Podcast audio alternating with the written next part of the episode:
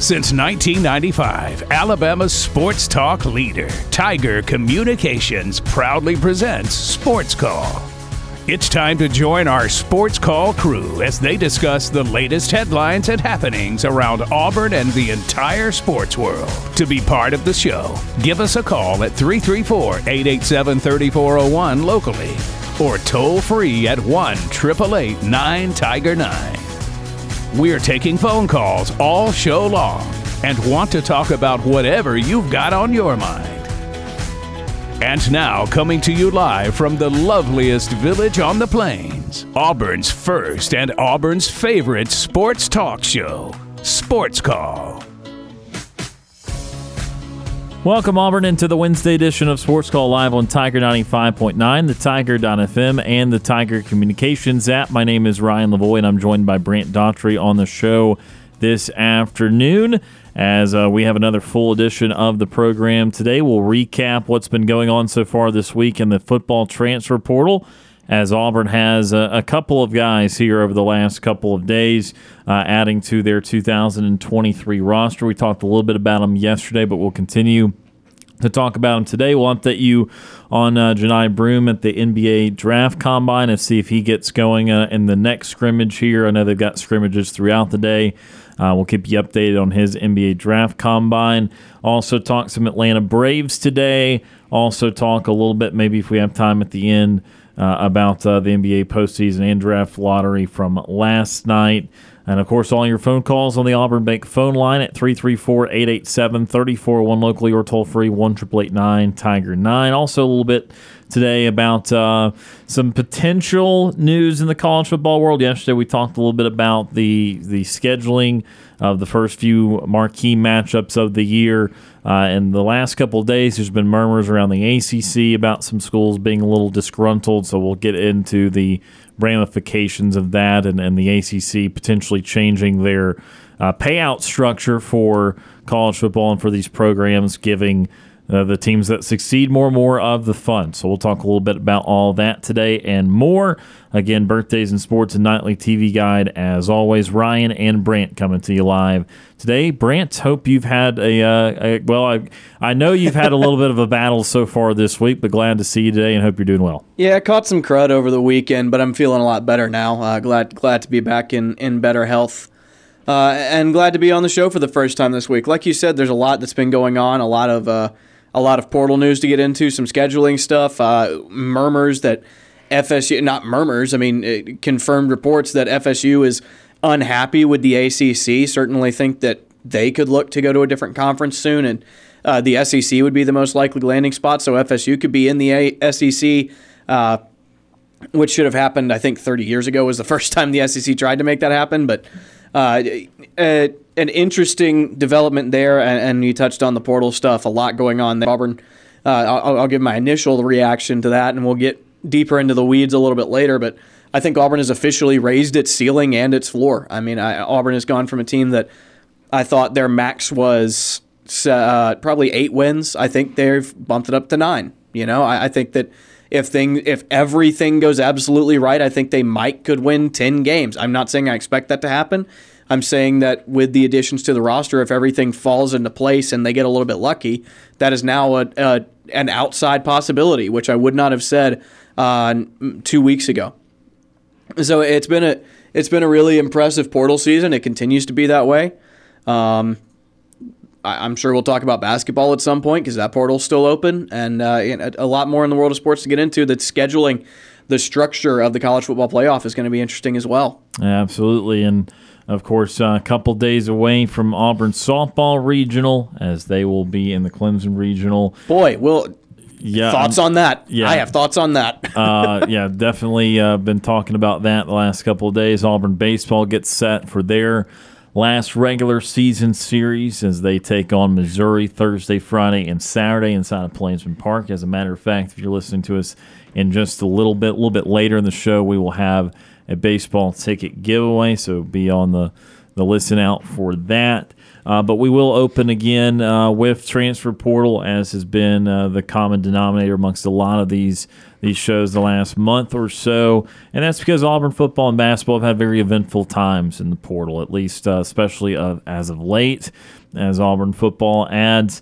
Uh, just yesterday, we told you about one in pretty good detail, and that was the big play wide receiver out of North Texas, Jyaire Shorter uh, who committed to Auburn just prior to the show yesterday.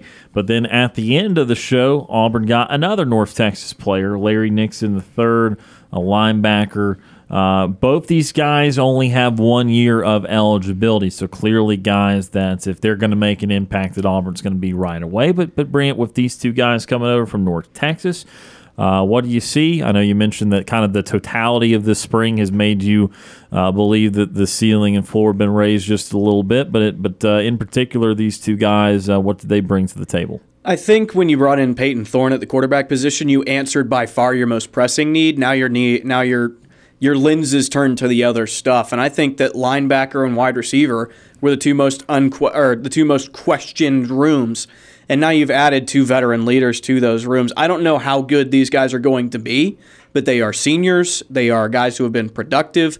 They were teammates last year, uh, so they've they know each other well. They they were productive players on a pretty good North Texas team. I think North Texas was pretty good for what they are, um, and they, you know, I, I don't think that these guys are, you know, these aren't going to be all Americans. These might not even be all conference players, but you're adding production at positions of need. And right now, that's what Auburn's trying to do. They just they continue to go out and get guys, and it, has been, you know, I, I've made it no secret my questions that I have about Hugh Freeze, but he has gone out and he's recruited very well.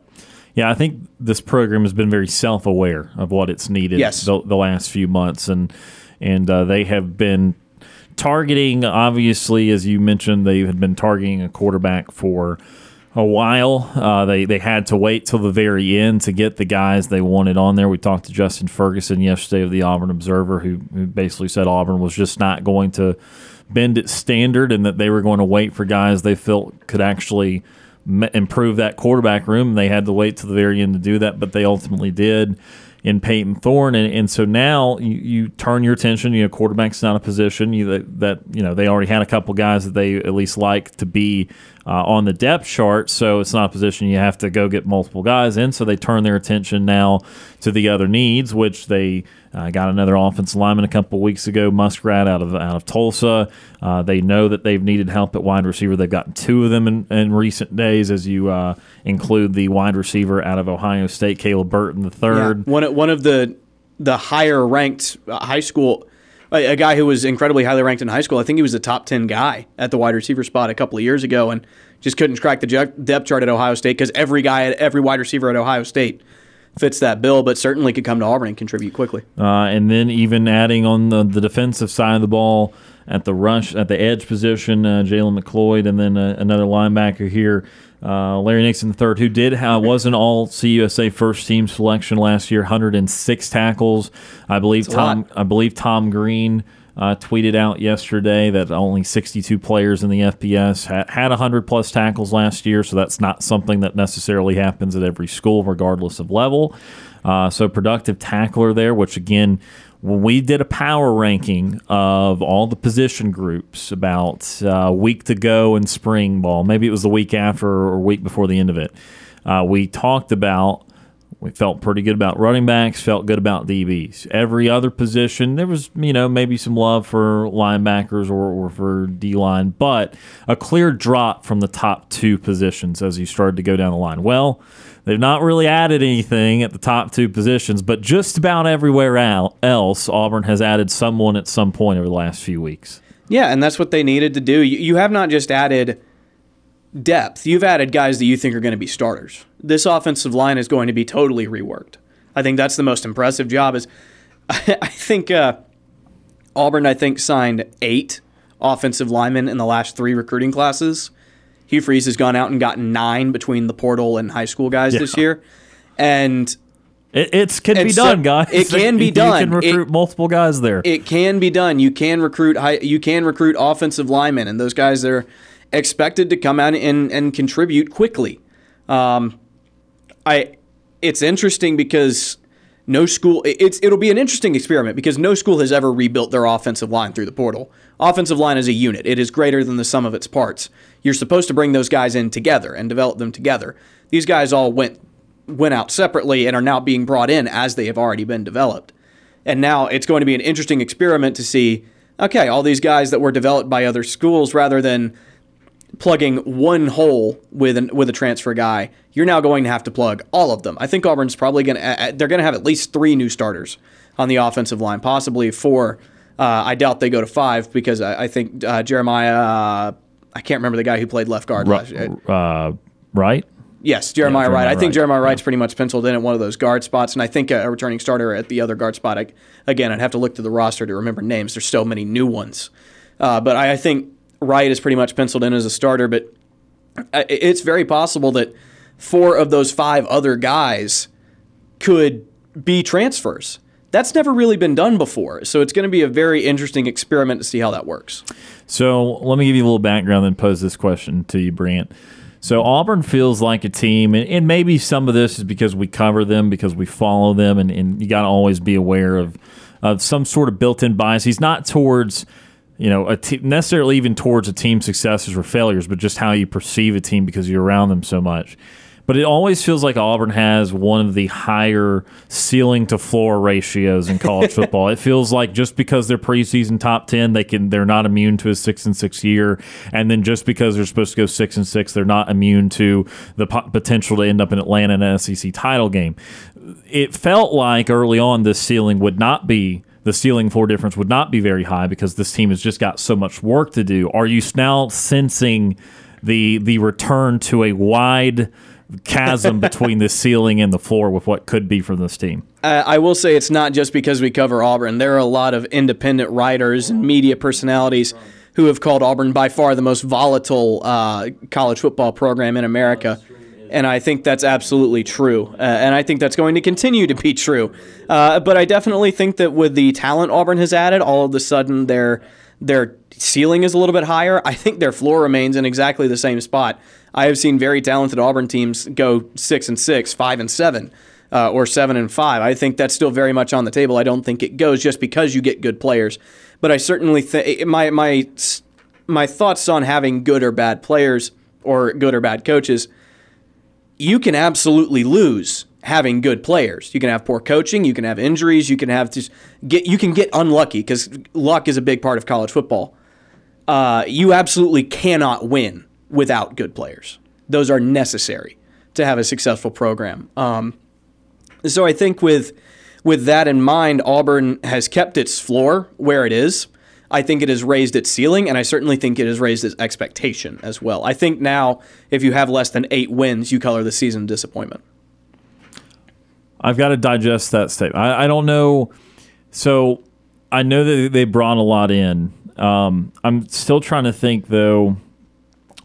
I guess I've tried to avoid this topic because I wanted to let the whole roster lay out on on right on where I, I think the team should be in the in the most amount of outcomes it should be. I, I don't know if I'm ready to go all the way to where this team should be an eight or nine win team. I definitely think it is it is more possible now than it was now that the quarterback position has been upgraded. Right. Uh, I still think the range of outcomes is pretty wide. Uh, although I'm starting to think that, um, you know, maybe to answer the own question, it is wider than it was, the range of outcomes, but I'm now, I still think there's a cap on it to where I don't expect the explosion uh, of Auburn to end up going to an SEC title. I still don't think no. that that's no, in play. Not. So I, I, take the double digit win equation out of it. Um, but at the same time, I'm feeling better about this team. Will will not go five and seven. It will at least be six and six. So I think it maybe has a little bit less of of a uh, of a, a, a difference between ceiling and floor than it, it has had in a lot of other years. But that's why you play it out because I think you can go through every team except for about Alabama and Georgia, and then maybe Vandy on the flip side of it, and they're going to have at least a three to four to five win difference between ceiling and floor. Uh, and I think that if we were to speak about what would have to go wrong for it to be worse than six and six. I mean, at this point, you would have to be uh, just absolutely gutted by Payton Thorne's play. Like he, like he would either not win the job for some reason, get injured. You go back to Ashford; he's not improved as a passer. Your this, offensive line other. does not improve Right. despite improving the room itself. Right. Um, and then you would have to, which I, I think the defensive front is going to be an issue. I mean, I, I, I think if you flip the side of the ball, I don't think this, what I'm about to say is, is completely irrational, but, uh, you know, they would have to have problems stopping the run and rushing the passer, which Yeah. they did have problems stopping the run last year. That was a real thing. And then, well, you lost the best couple of rushers that you had on the edge. So that that is a real concern what the what the front will be like next year. And I don't think that we spend a lot of time on it because we are a little more enamored with offense and and certainly the quarterback position. And again, there's a lot of validity validity to that. We're not the only ones that have pounded that subject home. But I think if you look completely at the team, that there are going to be issues up front with the defensive uh, defensive. I'll say of the entire front seven. That's why they've added a lot to it, and now maybe they have added enough to give you a little here and a little there and a, a little bit where you need to. Um, but you know, I, I I've talked myself. I certainly don't think there's a disaster season anymore where it's just like, oh, this is one of the worst teams that, that's existed at Auburn. I definitely don't think that's happening. Uh, I, I'm somewhere between I think the ceiling of six and six to, to nine and three. You know, the the ten and two stuff that that You got to have to get to real some lucky. degree, real yeah, lucky. You you have to have stuff that's not in your control go well at that Yes. point. You got to have A and M completely be done. Like this has got to be like okay, Fisher is absolutely done. Fisher's and- about to get the rest of that contract yeah, real quick. Yeah, and, and that program's just not coming back. You know, Lane Kiffin not re- regenerating stuff at Ole Miss after losing some receivers and stuff. I mean, they still should have uh, a dynamic duo in the backfield, no matter who they go at quarterback with, because they got Quinshon Judkins. So, Yeah. you know, Ole Miss would have to, you know, just be disappointing as a whole. Uh, and then even Arkansas would be someone where obviously that having to go there last year or excuse me go there next year after having been here last year and losing pretty decisively at Jordan Hare this year uh, you know you wonder about um, just Arkansas's program trajectory as a whole after going so quickly up and so surprisingly up under Sam Pittman to start off with but then having a truly disappointing year last year where Arkansas falls. So you know it's again easy to kind of look at our at, at the own circumstance at, at what uh, we cover, what our coverage usually is of, of Auburn, and and how Auburn's improving themselves, but also. You know, it, it at some point it takes some other mistakes by other teams or misevaluations by other teams, and uh, I think Auburn correctly is focusing on themselves. But I guess uh, as we as we look at how their schedule is going to go, a lot of it becomes okay. Well, you went into last year thinking A and M was going to be a, a game very difficult to win. well, it ended up being one of the very few you could win because A and M had a world of hurt, which the- was almost unimaginable for what they were supposed to be. I, I can't believe. Let's let's talk about A and M for just a second because I, I just have a point I want to make. You're going to try to fix the issues you had last year by bringing in Bobby Petrino. Right? I just want to let that sit for a second. Like, do we think Bobby Petrino is the guy that's going to fix Jimbo Fisher's offense? That's going to overcome all the problems that they had last year? I, I just the Bobby Petrino I've watched for the last eh, 15, 20 years, I don't think is that guy. Yeah, when you phrase it that way, it's interesting. By the way, I do want to point out uh, if anyone is looking for Johni Broome, he is on E ESPN two right now playing the draft combine. We we mentioned that would happen during our show, and uh, it is happening. He's in this scrimmage, but uh, I know it was complete 180. But to go back to what you're talking about, I, I think that if the personality is what you needed to, it, it's kind of hard to figure out how it would fix either side because if you need to fix the personality then I, I don't think Bobby Petrino's personality is going to fix anything. if you need to fix the X and O's, well, I kind of was under the assumption that Jimbo Fisher was pretty good at that. So, It's what he's made his, his money on. It, it makes me think that it is some sort of stylistic uh, I, ideology that they're not on board with, that it's the voice they're not on board with, because unless I'm just wrong about Fisher and Petrino is just so superior to him from the X and O standpoint, which I, I mean, Petrino's a, a very good X and O's guy. I mean, I'm not going to belittle that part of it. He had tremendous success not too long ago in this conference, taking Arkansas, one of the bottom half programs, to a place that is really as high as it's been in a long time. So I'm not going to belittle what he's capable of as just a coach, but they have pretty deep issues, in my opinion, to be that bad with Fisher, given they had that much talent. And I, I, I don't I don't think the writing's on the wall, but I, I think the Sharpie has been activated, and I think we've got a hand that's ready to write on a wall because they have they did as little with as much last year as, as mm-hmm. I think maybe anyone in the entire country. It feels like a desperation play. Feels like it feels like you're throwing a hail mary, going, "God, I hope this works," because you don't have any other options. Because Jimbo Fisher is a known egomaniac, as a lot of college football coaches are. That's not unique, but so is Bobby Petrino. To both of them to a unique level. Um, I, there's a very famous quote about Bobby Petrino from his time with the Atlanta Falcons that I cannot say on the radio, but I, I, think perfectly sums up the type of character he has.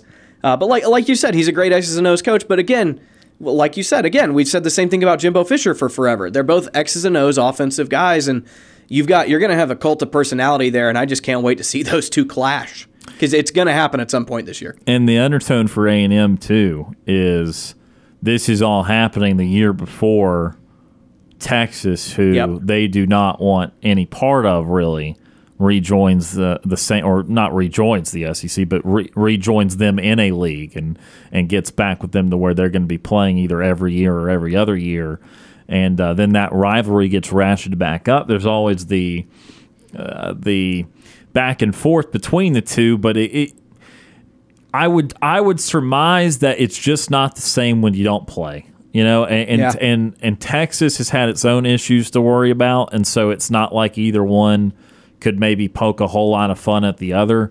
But once they start playing again, if A and M's in this much turmoil, they they sent all that money Jimbo's way. They got like a year and a half of success out of it, and then they're going to have miserable failure after that if that's what what ends up happening. And then Texas joins the league, and I have no idea how up is Texas. Are they going to be ranked high? Sure. Uh, I mean, is Arch Manning there? Yes, he is. Uh, are, are we going to talk Is he going to start for them this year? No, he I- won't. Yeah. It's going to be Quinn Ewers. Yep. You know, will, will Arch Manning be on alert to be in the transfer portal every week if that Ewers plays well? Yes, he will.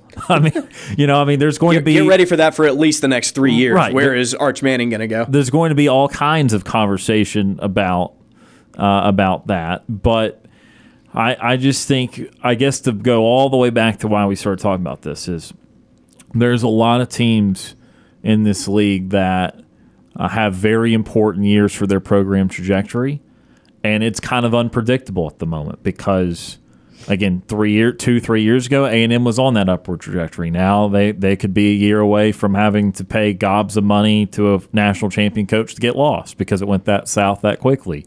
Again, Arkansas looked like it was going to become in a pretty steady position, but then they had a very disappointing. They got the they got the least they could have uh, out of last year's team. Ole Miss has gotten to a place where they have really not been consistently for 40 or 50 years. Can they maintain that, or was that a one or two year wonder where they're going to ultimately revert back to seven wins a year?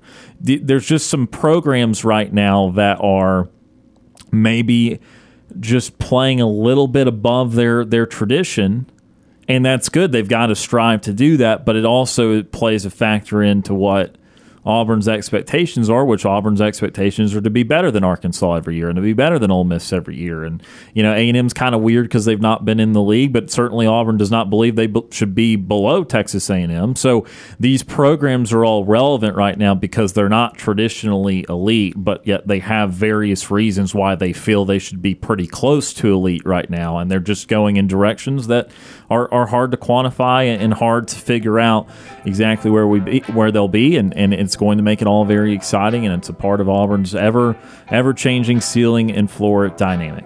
I uh, also want to announce real quickly as we go to break again, we are having trouble with our Mixlr stream. If you're trying to listen to us on that and you've resorted to the radio, our Tiger Communications app should still be working though, so you can listen to us there, or of course, live right here, or after the fact, we will have that podcast posted, uh, presented by Coca Cola. We're going to take our first time out of the show. On the other side, the Auburn Bank phone line will get busy, and we'll have birthdays and sports. You're listening to the Wednesday edition of Sports Call on Tiger 95.9.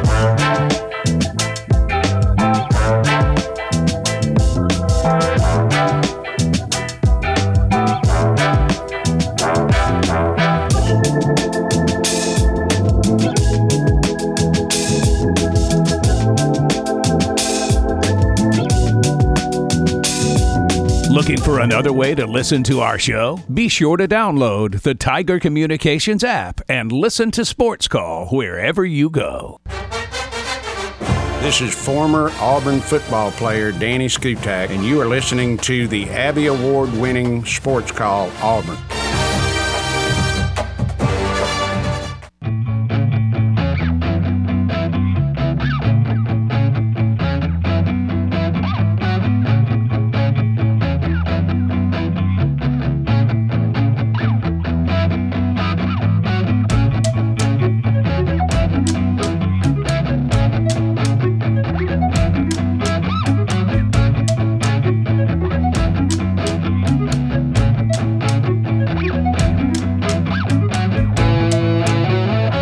Sports Call, Tiger 95.9. Ryan Lavoie, Brant Daughtry with you here, live on our studios on South College Street.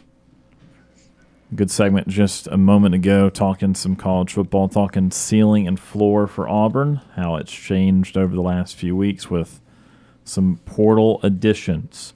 Before we go any further today, let's get to today's birthdays and sports. It's time for today's birthdays in sports. Birthdays in Sports is presented by Max Credit Union with two convenient locations to serve you. One location on Gay Street in Auburn, the other on Frederick Road in Opelika. The Max Credit Union help you with all of your banking needs. Norv Turner turned 71 today, former NFL and college football coach. An offensive assistant for much of his coaching career, he came to prominence as the Dallas Cowboys offensive coordinator during their consecutive Super Bowl victories. In addition to his assistant coaching, Turner served as head coach for the Washington Redskins from 1994 to 2000, the Oakland Raiders from 2004 to 2005, and the San Diego Chargers from 2007 to 2012. Norv Turner turns 71 today.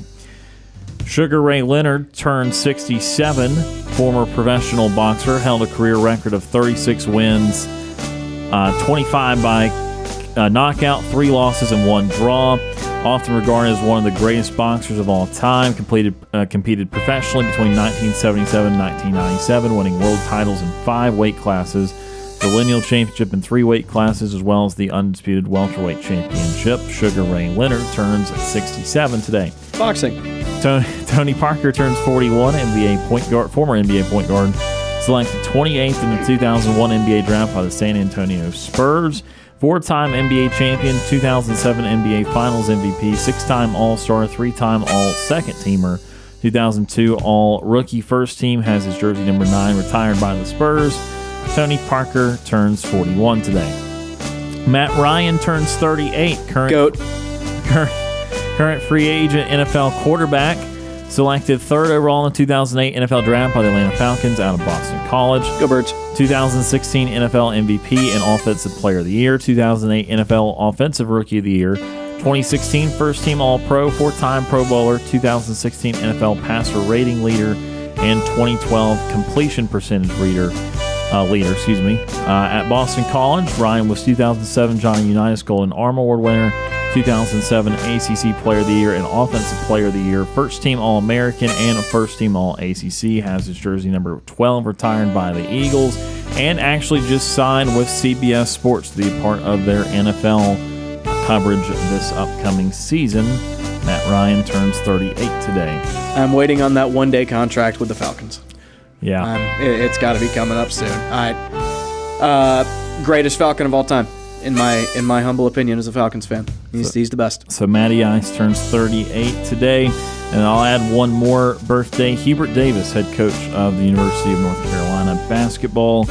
uh, has a birthday today. Hubert, of course, the coach of Carolina when they beat Duke in the Final Four, and he will always be remembered for that, if nothing else. Hubert Davis turns 53 today.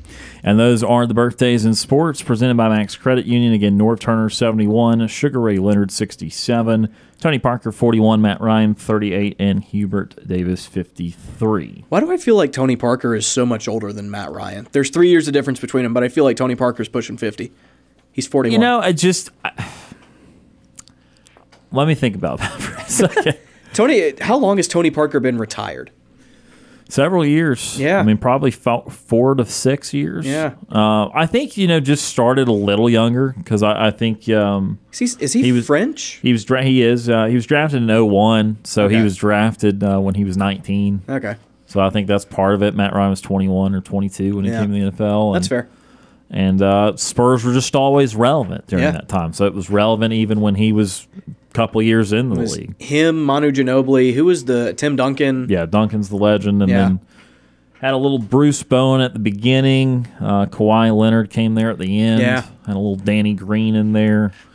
Um, David Robinson was at the end of the of the beginning of the dynasty, if that makes sense. And Gregg Um, and Gregg Popovich for all of it Yep. and before and after. after, and might talk a little bit about them a little bit later as they won the draft lottery last night, and I, I Yeah. do want to hit on that at some point. And again, reminder that right now on ESPN two, you can watch Johni Broome at the combine as he uh, got the opportunity to compete after doing well in the G, G League uh, skills combine, and so uh, looking forward to seeing Johni, Johni play right now.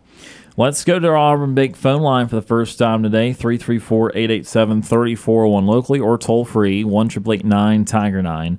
First up on the show today, Ward Dam Steve. retired Ward AM Steve joins us. Steve, how are you doing?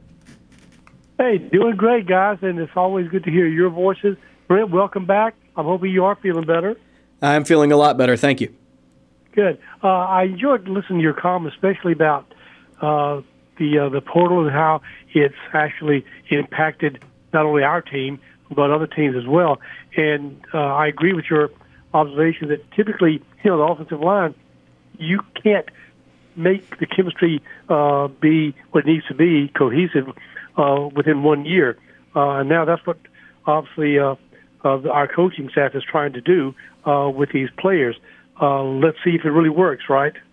Yeah, that's the hope. I mean, uh, I typically you want to bring all those guys in together and train them all up in your system, but Auburn does not have that luxury. Their offensive line's been so bad for the past, I, I think, since 2018. They've had a subpar offensive line, uh, and they've won a couple of games, a couple of big games in spite of it, uh, but not never because of it. Uh, and so you're completely reworking that offensive line room and. Uh, because you absolutely had to. So it, it's something that's never been tried before because nobody thinks it'll work.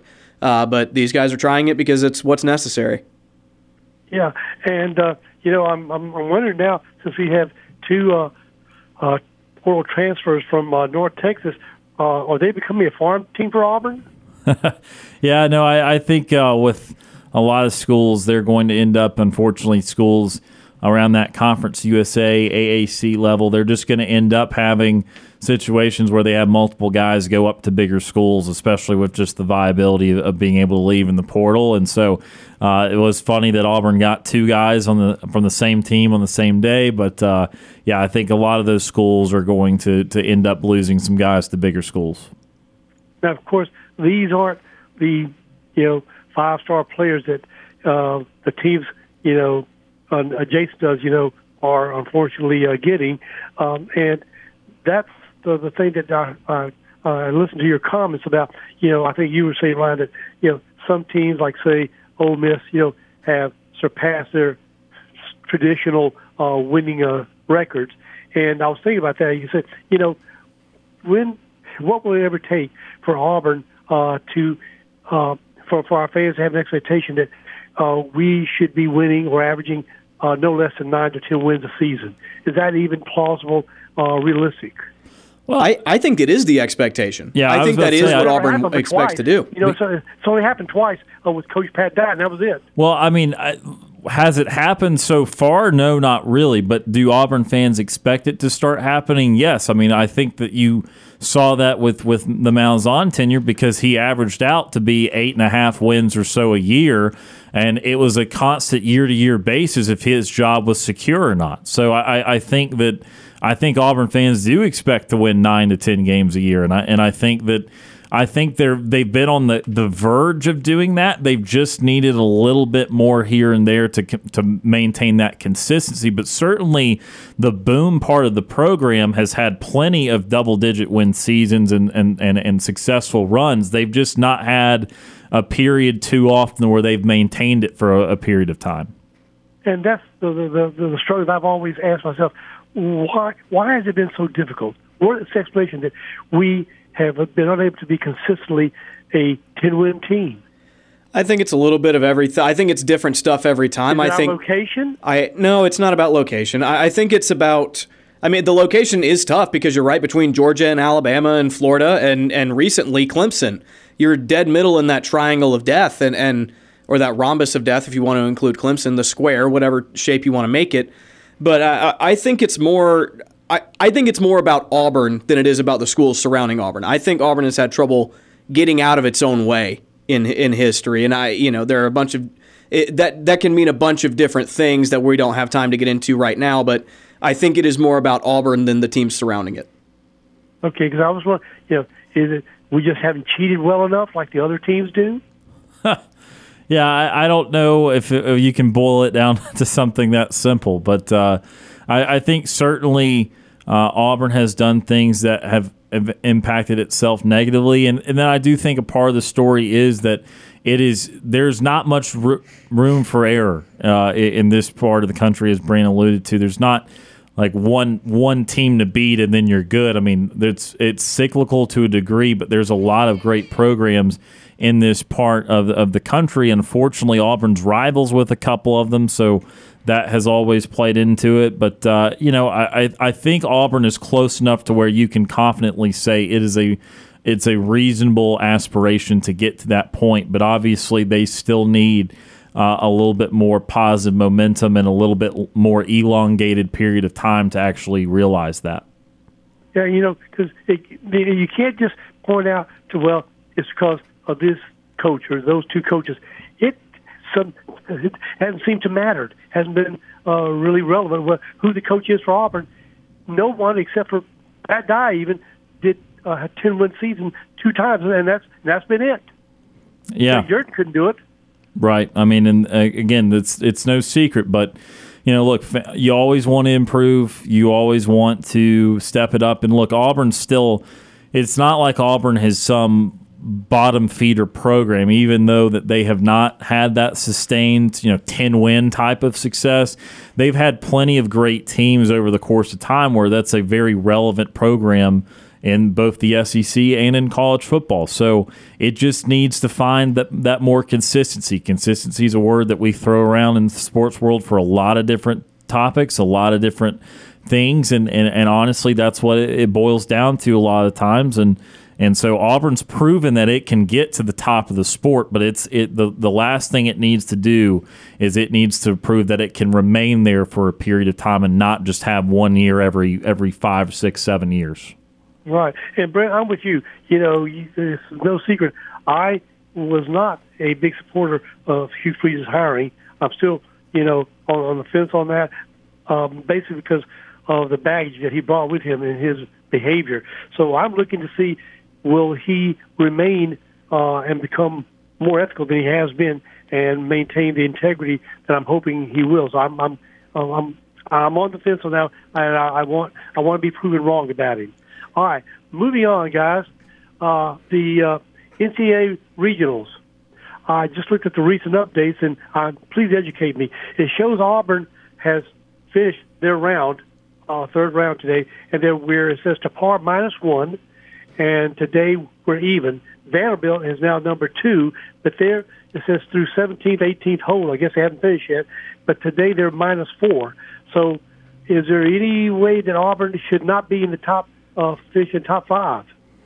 Yeah, no. Chattanooga's number three, Ohio State's number four, and Colorado State's number five. Um, the only teams who've not finished their uh, their their holds are Vanderbilt and Ohio State. Yeah, there, there's no way for Auburn to drop out of the top five with what's with who's remaining out there. Auburn obviously could still drop to second there, depending on how Vandy finishes, but Auburn is through to the next round, the NCAA tournament. They they have advanced. There's there's no way they can't. All right, well that's And that's and right, the reason the reason they quite haven't finished is there was uh, a suspension of play here because we have had some rain here in the last hour or so. Gotcha. Okay. Now, uh, there's a category, guys. I'd like to maybe see if you would maybe make it permanent. Um, it is for me anyway. Uh, it comes from uh, the uh, late Peter Boyle on the uh, uh, sitcom Everyone Loves Raymond. Um, he went by Frank, of course. And you know, he would always say, "Holy crap!" if something astonished him or surprised him. Right. Well, this is to me in that category. It comes from Bleacher Report, and it says the NFL's takeover has reached a new peak. They're now selling individual games for wild of money. So I went down and read it, and I said, "Holy crap!" The Wall Street Journal reported Monday that the NFL is selling one playoff game this year exclusively to the Peacock channel. Right. Did you read it? I haven't read it, but I'm very familiar with the story. I was possibly going to bring that up this week. Yeah. Well, holy crap! $110 million is what Peacock apparently is willing to buy to have this one playoff game on their channel. Yeah. Yeah. I mean, uh, look, I, I don't know uh, business wise what Peacock's subscription is going to have to, what the, how many subscriptions they're going to have to get to make that worth to them, worth it to them, and then also how much ad revenue they need to build because of that game. Because they'll, I mean, they'll get to sell ads specific for that game, so they will make money there off ads. But at what point do they actually not make money from from having to pay 110 million for something for one for one singular game for three to four hours of programming? I don't know. I mean, I mean that that is a ton of money. I see why the NFL did it, obviously, but. Uh, also for the consumer, which is us, I mean, that puts into question how many people are actually going to subscribe or, or get on Peacock to watch that game. Uh, because assuming a, a subscription will be necessary, I'll tell you what, uh, it, unless Tampa Bay's in that playoff game, and unless it's a road playoff game, which means I'm not attending, uh, I'm not getting Peacock to watch that one game. It's not happening for me, and I love the NFL. So uh, I, I don't know what they're going to have to see from a uh, from a subscriber standpoint to make it worth that to them. But it, it's hard to believe they're going to find. I don't know. It's hard to believe they're going to find more value than that out of that situation. Well, and Ryan, you know what astonishes me is they're paying this kind of money for they don't even know who the other teams are going to be. Sight unseen. Correct. It's like Yeah. buying a house, and you know I haven't seen it, but you know, I'll go ahead and take it. Is it the uh, it's the wild card round, right? So it could be. Yeah. It, I mean, it. I, you know, no offense to, to fans of these teams, but what if it was like Jacksonville and Cleveland, two of the smaller fan bases in the AFC, or or uh, Jacksonville and Two teams that barely have a winning record. Yeah, it's yeah. possible to get into the playoffs with a, a record of nine and eight or ten and seven. Yeah, you know, that's so- not that's not a great team. I mean, you know, look, the NFL as a whole, I mean, it's it's a huge deal, and and there are very few teams that won't draw well. But yeah, there's still some teams like Jacksonville. I you know, I would say Tampa post Brady. I would say the Texans don't have an overly large national following, and and, and there's some going to be some others there where. If, if some combination of those teams were in that game, then yeah, that's going to hurt more than say if Green Bay was in that game or Pittsburgh or or or whoever. You know, if Kansas City, Lord forbid, had a bad year and a, a lot of people wanted to watch Mahomes, that would be impactful for for, for them. But uh, yeah, there's certainly scenarios where you you don't uh, get a whole lot of bang for that buck. And you got to wonder, well, how they even come up with that money? I mean, that amount, the NFL, 110 million. I mean, they could have said 200 million. And let's not even forget this. So, because this comes from Bleacher Report, their question is this: Well, how much would the Super Bowl go for? Oh, I mean, just In- insane amounts of money. Remember, it ta- was it like a couple million for a thirty second ad. Yeah. So I mean, if it, they- it you, you did that times hundreds of ads, and I mean, I don't know, probably a billion. I don't know. Well, that's what they said. They said, would it go for a billion? And, and, and you know, we're being held hostage, us, I say the fans, because what they decide, it won't no longer, it'll no longer be, you know, on probably broadcasting, you know, uh, available over the air channels. You have to, you know pay to another you know subscription service to get the Super Bowl, right?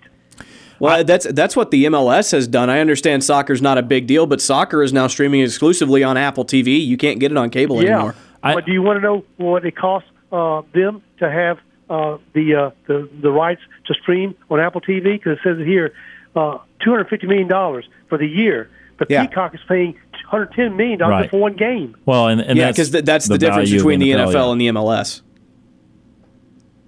Me. Okay. All right. Well, moving on. You know, th- these people have money to burn. That I, I can't even count that high. Uh, what what happened to the Lakers last night, losing to the Nuggets?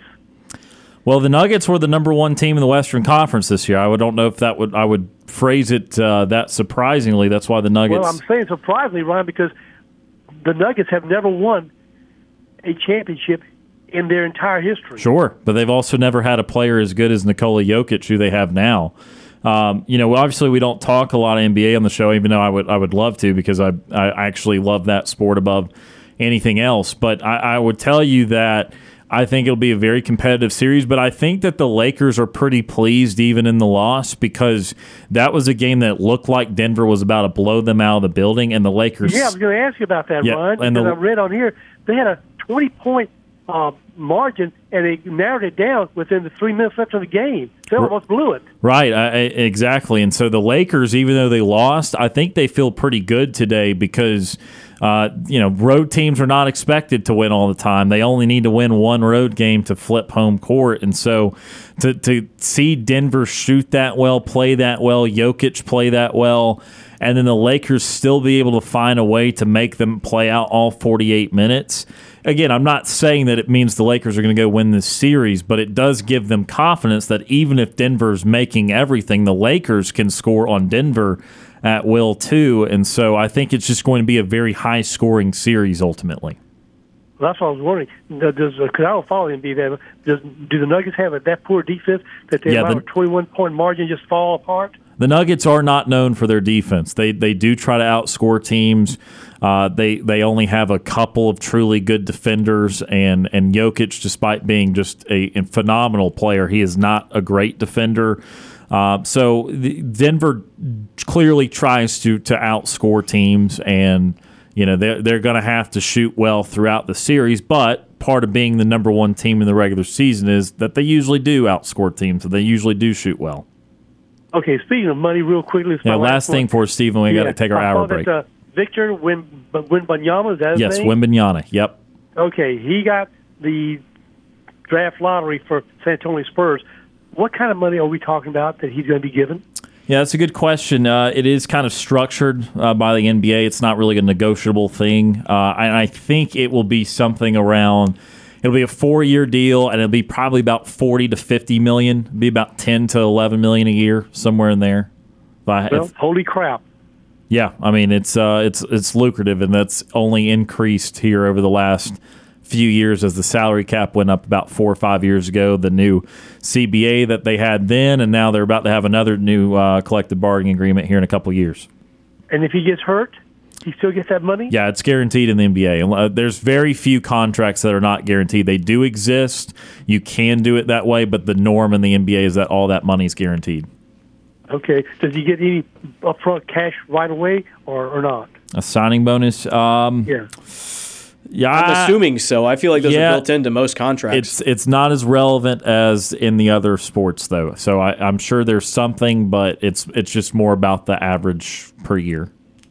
Oh well. Well, that's uh, I can't count that far either. All right, guys. Well, thank you for uh, letting me uh, get on today and enjoy your comments. And uh, we'll do this again uh, tomorrow, hopefully.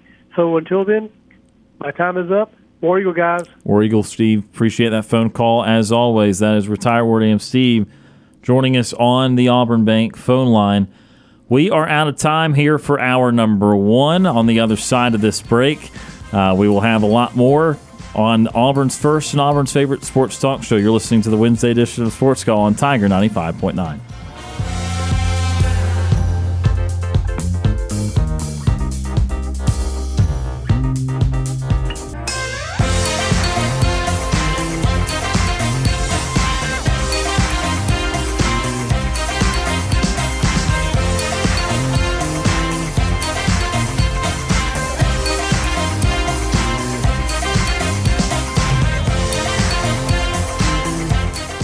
One hour of our show is in the books. We've got more to come. Stay tuned for another hour of Sports Call right after the break. Since 1995, Alabama's sports talk leader, Tiger Communications, proudly presents Sports Call. It's time to join our Sports Call crew as they discuss the latest headlines and happenings around Auburn and the entire sports world. To be part of the show, give us a call at 334 887 3401 locally or toll free at 1 888 9 Tiger 9. We're taking phone calls all show long and want to talk about whatever you've got on your mind. And now, coming to you live from the loveliest village on the plains, Auburn's first and Auburn's favorite sports talk show, Sports Call. Hour number two starting right now. Tiger 95.9. Ryan Lavoie and Brant Daughtry with you here this afternoon. Fun first hour. Appreciate Retired Ward AMC for joining us on the Auburn Bank phone line. If you want to give us a call today, 334 887 3401 locally or toll free 1 Tiger 9. Mentioned earlier, Johni Broome playing right now at the NBA Draft Combine.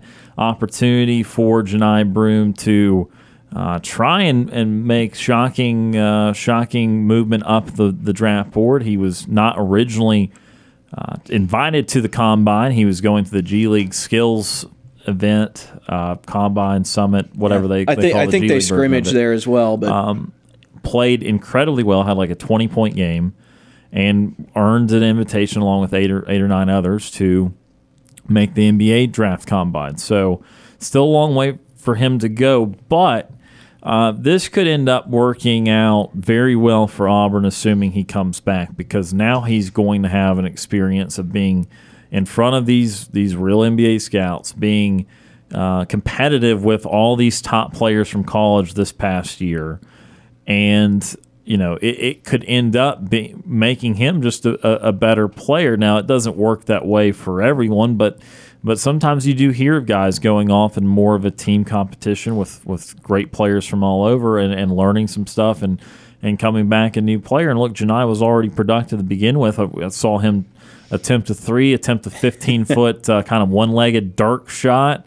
Uh, and if he starts to get a perimeter game to the size he's got, then um, if he adds that, he's going to be a force to be reckoned with. Yeah, I mean, towards the end of the season last year, he started shooting, what, 30, 30 35%, yeah. something somewhere between 30 and 35, I think, last year, which you get a guy who's 6'10 who can shoot 33% from from deep. You've got a heck of a weapon. Uh, and to your point, you're never going to get worse from going and learning from guys who are in the NBA. Now, it does not guarantee you're going to become an NBA player, but the fact that Johni did as well as he did uh, in the G League combine uh, against future professional basketball players. Uh, that speaks to what his ceiling could be. I've always thought there was kind of a ceiling on Johni Broome because I just don't think he's the most athletic guy. And I, but you don't have to be the most athletic guy. If you can shoot well from three and you can use your size and physicality, which is kind of what Johni does. He uses timing to block shots. He uses size to get inside. He's he's a good player and, he's going and he's learning from these guys who are the best in the world, and that can only make you a better player. We are two weeks away from college players having to decide whether to kick, uh, keep their name in the NBA draft versus take it out. Uh, again, would think for all the world uh, you know, I guess Dylan Cardwell did this too, but but we've been talking with Jaylin or about Jaylin Williams in this regard. Since those guys are not there at the combine, I, I just would not fathom that they would leave unless they truly just did not want to have be in college basketball anymore at all, and they were just okay with having a overseas career as opposed to another year in in college. Um, so I would think for the world they'll be back. We talked to Justin Ferguson yesterday. Again, if you missed that, go check that out on the Sports Call podcast presented by Coca Cola. And he was talking about what the what scholarships Auburn has available. They technically, by his count, have four available right now, but that they're not going to use all four on on portal guys or that sort of thing. That they reserve one or two for walk on. So they're probably realistically looking at two more portal scholarships, maybe even just one, depending on how things work out, because certainly one scholarship's likely going to Lior Berman um, this fall. So, you know, Auburn basketball's just kind of been in more of a holding pattern, and I, I I would wonder if any of it has to do with just making sure that these guys come back. Maybe Bruce Pearl has been a little reluctant to maybe uh, tie himself to uh, any other guys than what the guys we've heard now because there's just might not be a need. Uh, we know about Lawrence out of uh, out of Vanderbilt, and you know he's going through this same process too. So it's quiet right now for Auburn and and the decisions that these guys have. But again, May 31st, these guys have to decide by. So it might not happen today, it might not happen tomorrow, but sometime in the next two weeks, Lawrence's fate should be uh, told. Uh, we'll know about Broome, Williams, Cardwell.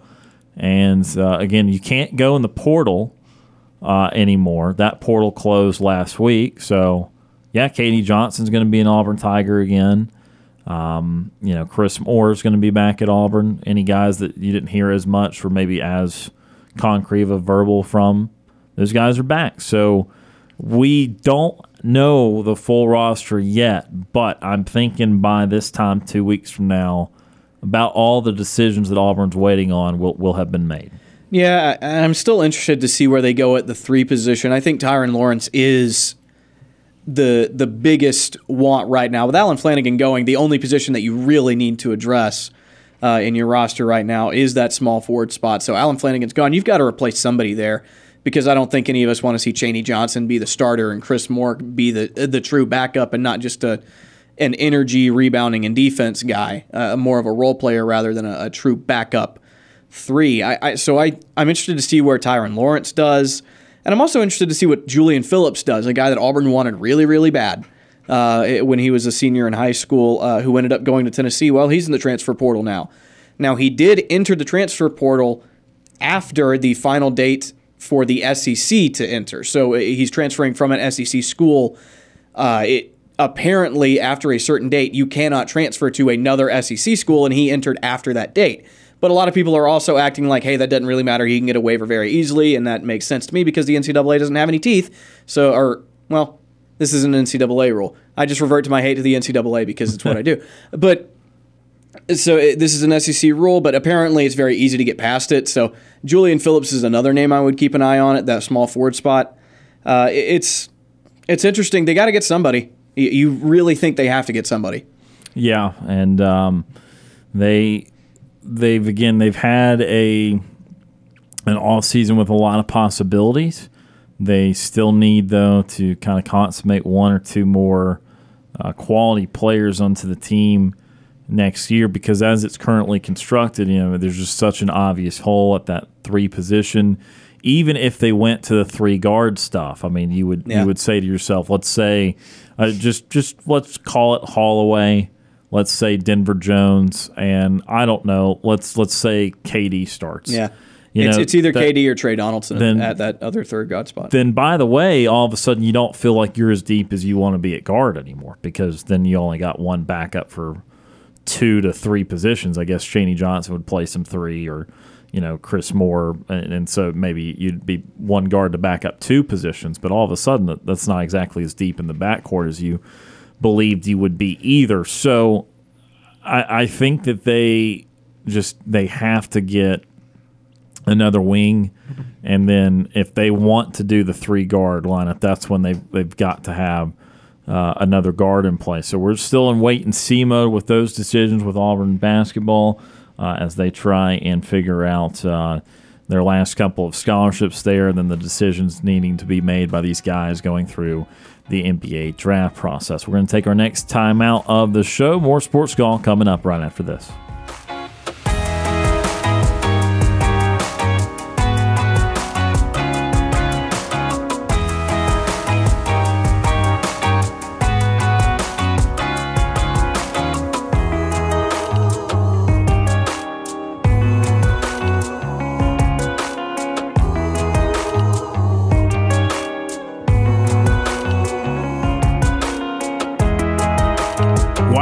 Easy it is to listen to our show? All you have to do with your Amazon smart device is say, Alexa, play Sports Call Auburn. This is Phillip Lolley, former Auburn Tigers football assistant coach for the 2010 National Championship team, and you are listening to Sports Call.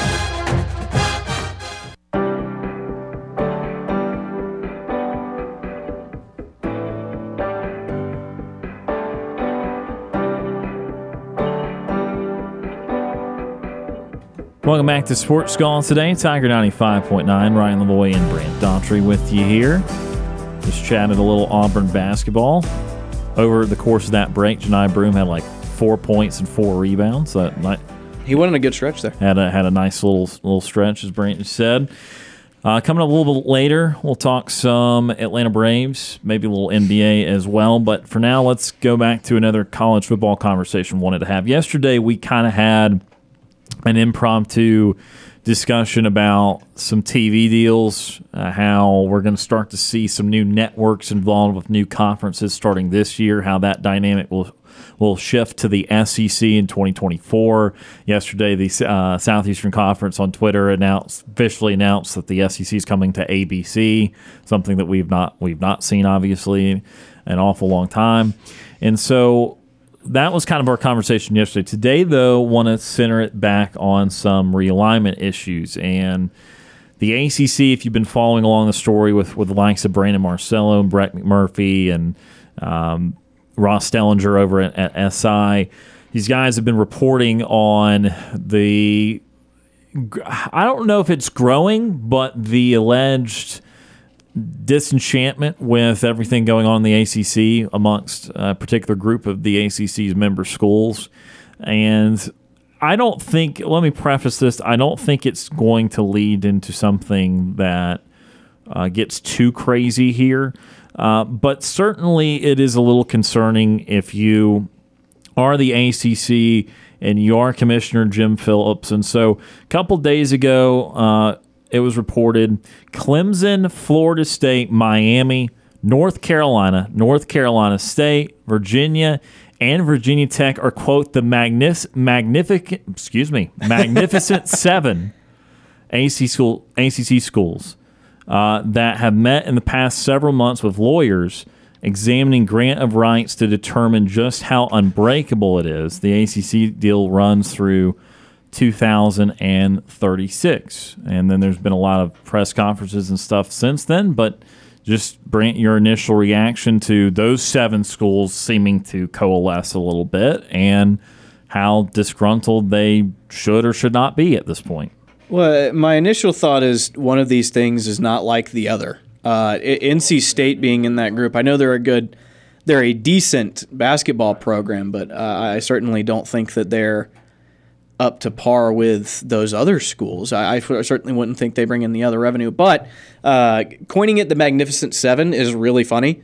Um, but also, I now let's let's let's approach this from like an actual business standpoint. Those schools definitely make more money than uh, say Boston College. Boston College is an ACC school, so do they have rights to say, well, we deserve more money?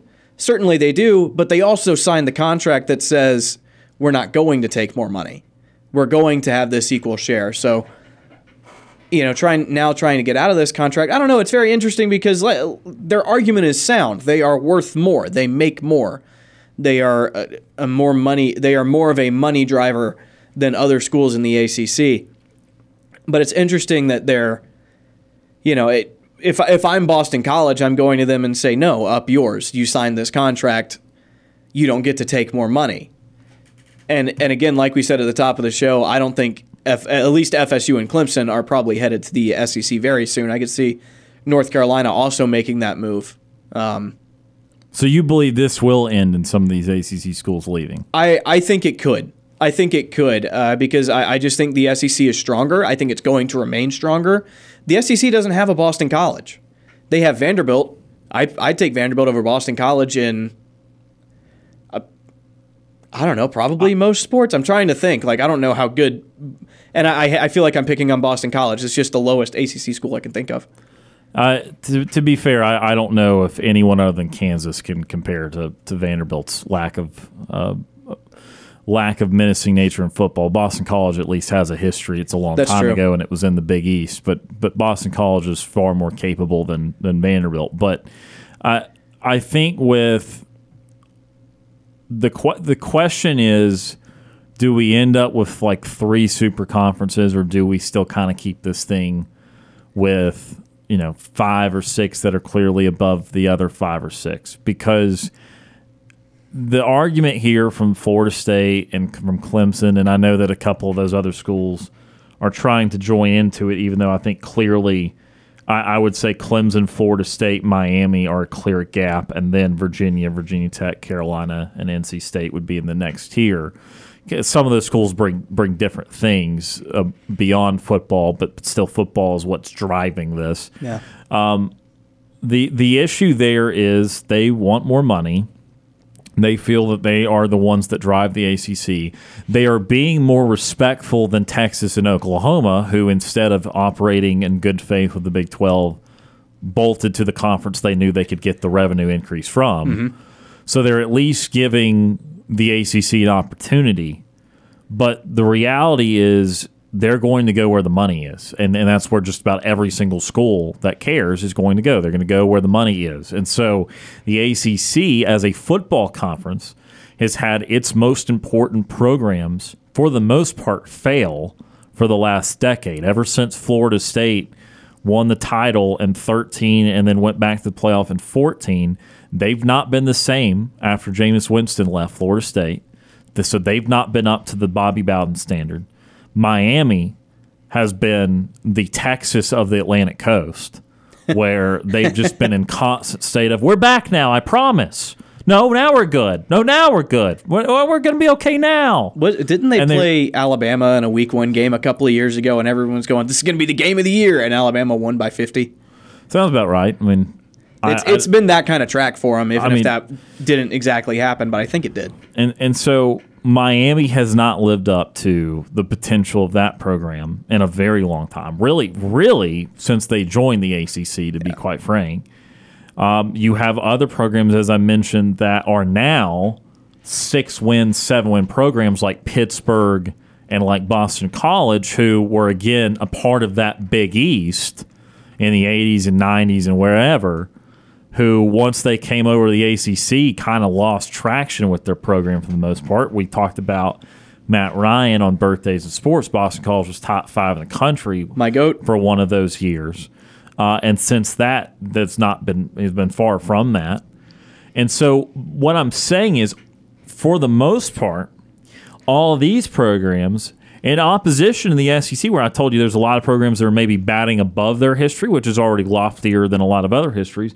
A lot of programs in the ACC right now are batting below their history.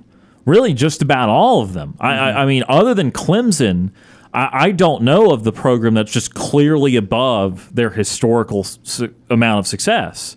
Um, and, and so the that's all playing into the ACC falling in the rankings from not only are they not even close to the SEC or the Big Ten, they're closer to something like the AAC than they are the Big Ten or SEC.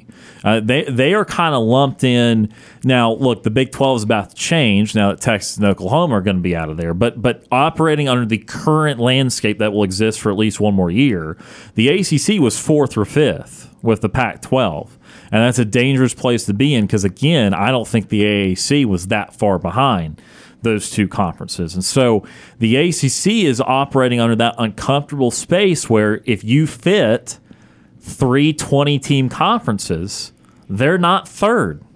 It's the SEC, it's the Big Ten, and for now it's the Big 12. Although, again, once this realignment shapes out, I think the ACC, if they just calm down, would be fine. Because the Pac 12 could lose USC and UCLA to the Big Ten, and the Big 12 is going to lose Texas and Oklahoma. I think if the ACC would just not panic, and if they could find a way to get Notre Dame in there permanently, they would be fine. They Yeah. would be number three. They would be able to get a few other leftovers. And if we're going to go down the Pangea route, they would be a part of Pangea. But these teams want their money now. It's my money, and I want it now.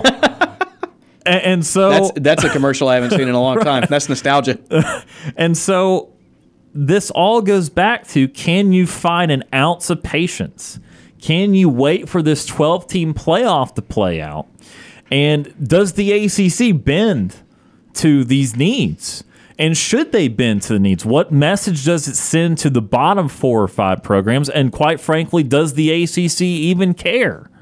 Because what's interesting here is one school you don't see on here because they're just putrid historically in football. But if you ask the Atlantic Coast Conference who matters to you, Duke University would be pretty quickly on that list, but they mean absolutely nothing to the sport of football. They're one of the five great programs in basketball, and basketball is the other revenue generating sport. Again, not to the level of football, but it is revenue generating, and not many more other than Duke University can generate that kind of revenue in basketball.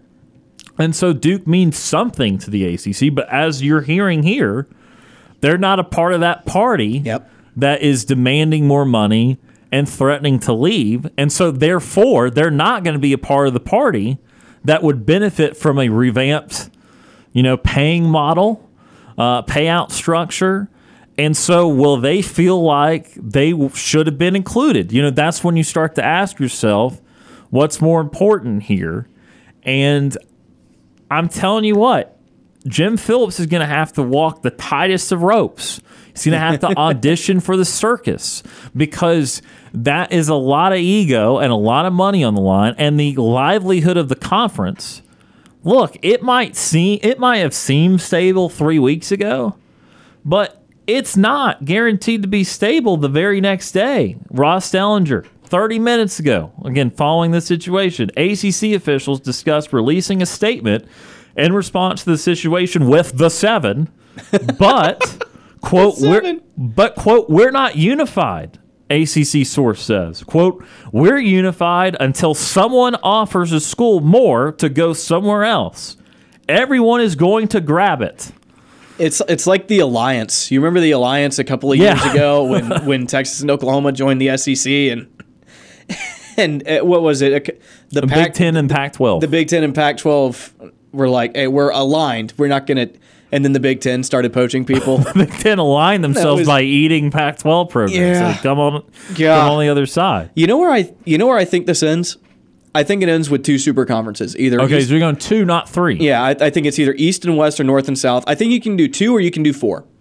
I for whatever reason I don't think three works because I think at some point you're going to set up a playoff system with those conferences. And you know where I hope it ends up? You have two to four mega conferences, either 15 in each or something like that. 15 if it's two. So that way you have 30 teams at the top. And I hope it ends up with promotion and relegation. Oh. I I really hope that happens in American sports. Can you imagine if uh, let's uh, let's just let's think about it. Miami and uh, I don't know. Give give me Florida Atlantic. yeah, Florida Atlantic. I don't know what we're- exactly well, so going so for, let, give give me two Power Five programs that are kind of hovering around 500 right now.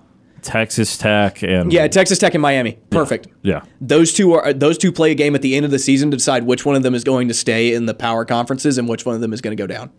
That would be electric. It's bad football, but it means something. And that's I mean that's why European soccer like every game matters because there's punishments for losing. There's no punishment for losing in college football. You st- well uh, other than like it hurts your program, it hurts recruiting, you know, things get not as easy.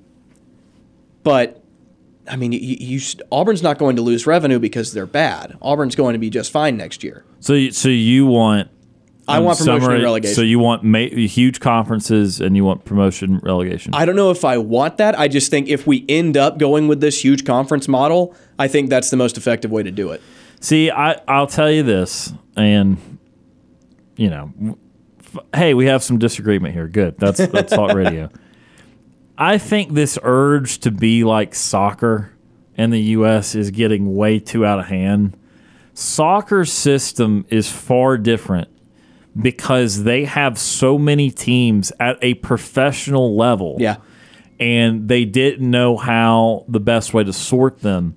I I got really mad a few weeks ago, if you'll recall, from the NBA for doing the midseason tournament mm-hmm. because I, I talked about the whole reason they do it over there in England is because they've got like 80 professional teams and they give them an opportunity. All within 30 minutes of Right. each other. It's awesome. They give them an opportunity to play each other and, and and build up for a trophy, despite not actually competing with each other throughout the year.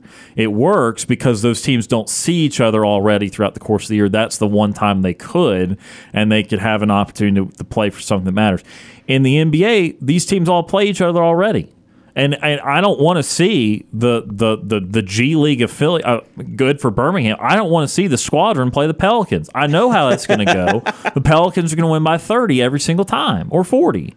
Uh, and, and so, and soccer, because of the nature of, of how uh, little it takes to win from a scoring perspective, I'm not going to minimize the amount of running done over an hour and a half, but how one goal could win you something. Whereas a sport that takes a lot more of something to win, I think it weeds out lesser teams and, and that sort of thing. So that's why I don't like the the midseason tournament, and that's why I don't want to expand all that. The promotion relegation deal is look, it in that context, you have more of an argument because you've made something so large and then you've kind of made it so different in terms of what you play for. Because I guess if you're going to have 40 to 60 teams kind of represent all that matters in college football, then there's no access for the other 60 to 70 Yeah. For everywhere from from Fresno State to UAB to Coastal Carolina to App State to Boise State even, you know, all those programs are then just I guess nothings in this conference that I don't even know would operate under the FBS if you have three super conferences or two or four or whatever. Um, so I guess from that standpoint you could have it, but I I am just of the opinion that in American sports, we don't have to penalize someone for for sucking and especially in the college level where there's no benefit to you sucking already. Like at least in the professional sports, you could say, well, if you suck, then you're tanking for a draft pick. That's how the NBA does a lottery, like it does. They don't guarantee you the first pick because you're because you suck. Sorry, Pistons. The Pistons won 17 games and they're stuck with the fifth pick. it's already hilarious. It's already bad enough if you're in college to to lose to all your rivals before date and have a, a troublesome time to regenerate players. And I that just that stuff makes me uncomfortable. I, I think it's chaos for the sake of being chaos. It's not. It's not structurally relative. Is I guess to put big words on there. It's not necessary for what you're trying to accomplish at that point. Uh, bottom line, I don't want to see the the smaller conferences die over, overall. Period. I mean, Right, I, I yeah. still have a name in that game. Um, I still root for UAB. I'm just gonna. I'll use UAB in Carolina, so no one wants to hit me from their car. I care just about as much about UAB and t- UTSA as I do North Carolina playing Virginia Tech. I do because that's how much I love UAB. That's how much I love smaller schools. I get that that is not that way for a lot of people because, well, a lot of people like the big schools. That's why they're big. Uh, you know, smaller schools are small for a reason. But I also think they should still exist. I don't want them to not exist just because oh they don't matter or there's only there's can only be room for for one of us. Why? Why is there only Yeah. room for one of us? You know, and so uh, that's where I would go with the dangers of having the big conference Again, I might end up in the minority there because again, there's going to be a lot of schools uh, uh, and fans of schools that don't care about the smaller schools. So, but I'm not going to relent my opinion on that just because you know the people at Georgia or the people at Florida, people at, at Alabama or Auburn, whoever, think that that Troy shouldn't get to play for the, in the same league as they do. You know, so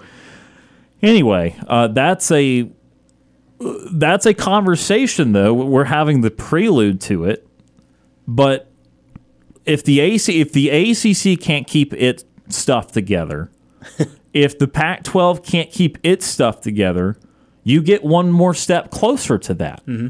Because the more you condense all these power programs, the the the harder it is to feel like smaller programs can rise up and, and succeed because you've then got all the programs with all the resources in two places or three places and not spread up over five or six places. And there is less competition there because they're all they're all together. They're not spreading themselves out five or six ways. So I I I, I guess this is relevant in that I don't know if you can survive one of these conferences just just falling completely apart. You know, if the ACC or Pac-12, because uh, uh, look, kudos to the Big 12, they got out in front of it. They took the best from from a couple of the, or from the AAC, and, and they're going to be okay now. They're not even that worried about this. But if the Pac-12 or ACC fell apart, then you're really going to start talking about the the super conference thing, and you're going to get pretty pretty damn condensed from that point. I, I think we're well on our way. I think the super conference thing is it is underway, and I think it started with Texas and Oklahoma. I think that's where it began. And to to argue again, my my point for promotion and relegation, if you do go to those major conferences, and again, every point you made is is legitimate, and there's a ton of details that would have to be worked out if college football wanted to go that way. It's not as simple as just doing it. But I think that would open up a very, I think that would open up the opportunity for those smaller schools. Okay, congratulations uh, South Alabama, you just got promoted because Miami was bad and you were really good. So now, congratulations, you're with the big boys. Go play with the big boys. You know, I think that would offer up that opportunity. And and again, I'm not saying this is something that I think will happen. I'm just saying I think it would be a lot of fun if, if it got to that super conference point. The interesting thing too, and because I can I can hear arguments of, of people that would um, reject it, but you know, I, I, would like to ask the people in England how they feel about it because they've had this for a very long time. Yeah. And maybe it's just an institution there; it's just accepted. But the way we think over here, I'll tell you what the fir- what the first pushback's going to be, and this is not even something I thought of in my own argument. It's just I can see someone calling this program and having this argument. well, this team might have gone five and seven, and might have finished last, or, or let's say four and eight, and finished last in this 16 team league or 18 team league but look who they played. They played a bunch of big schools. South Alabama played Troy and Louisiana Monroe and Lafayette. They still wouldn't beat them. Why do they deserve to go up? Because they beat a bunch of little schools? See what I'm saying? Yeah, absolutely. I see that argument, and my argument to that is, well, congratulations. Now Miami gets to play those littler schools, and, and then you rotate back up. Yeah, and, here, and now you can rotate back up and down. And again, they, like you just touched on, England's been doing that for a very long time. Right. Every European soccer soccer playing country has been doing that for a long and time. accepted and, it, but yeah. Again, my thing is that's when we get into the the what what's the need, what's the purpose you're Right. trying to achieve in that? Why why do you have to have uh, such a penalty for for being a weaker link in a in a huge conference? And again, I guess the response would be to to give the the little teams a, an What, opportunity. what happens there, when But what happens when UCF finishes fifth in in the Southern Conference? We go, oh my God, UCF went on a run here. Now all of a sudden UCF's becoming a bigger program, and the difference is. Professional teams, you can build a core. You really can't build a core at the college Right. level because guys have four years, five at most, uh, to, and you can't really build around those guys. But I, I do think it's interesting. I think it's an interesting concept that I would I would be willing to hear out, and I think it would create chaos. And isn't that why we love college football? Oh man, chaos. Yep, there's a lot of it around. Um, I don't know how. I don't know if I can take too much of it though. I'm still a simple man at the end of the day. Well, we're gonna take our next time out of the show. When we come back, we'll go back to the Auburn Bank phone line one more time before the end of hour number two. Stay tuned. More sports call right after this.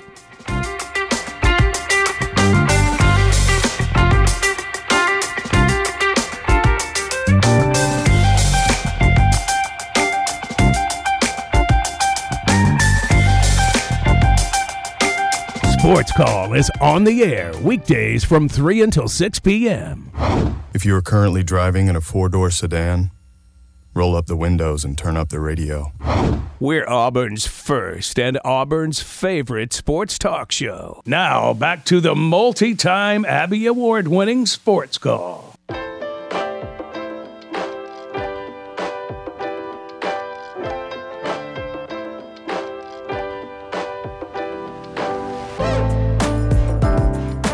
Welcome back to Sports Call, Tiger 95.9. Ryan Lavoie and Brant Daughtry with you here. About seven or eight minutes left in hour number two. So let's head right back to the Auburn Bank phone line. And next up on the show today, James from Montgomery. James is with us. James, how are you doing? I'm good in War Eagle. War Eagle. Yeah, I know that uh, y'all were talking about like uh, some of the colleges uh, actually moving from one conference to another. Um, with with Oklahoma and Texas coming into the SEC, um, I, I mean with with uh, our uh, Oklahoma and Texas coming to the SEC, I would like to see like a huge change to the SEC conference, like actually moving some schools around just to, um, you know, just to give uh, those two new conferences and th- those two new schools to come into the SEC as well. So my changes to the SEC, I'm just you know speaking um, in the in the near future. I would like to see Alabama move from the East to the West Division, and I would like to see Georgia move from the East Division to the Western Division as well. So that way uh, when Oklahoma and Texas actually plays, I would like to see Georgia and Texas play each other in a neutral site as well. Yeah, I think it's a lot more likely that you see Auburn and Alabama both move to the east, while Texas mm-hmm. and Oklahoma are, are put in the west, and I think everybody else stays about the same. Uh, I think that would probably end up being best for everybody. But don't worry, uh, I'm sure Georgia and Texas and Oklahoma will all will all play each other pretty quickly.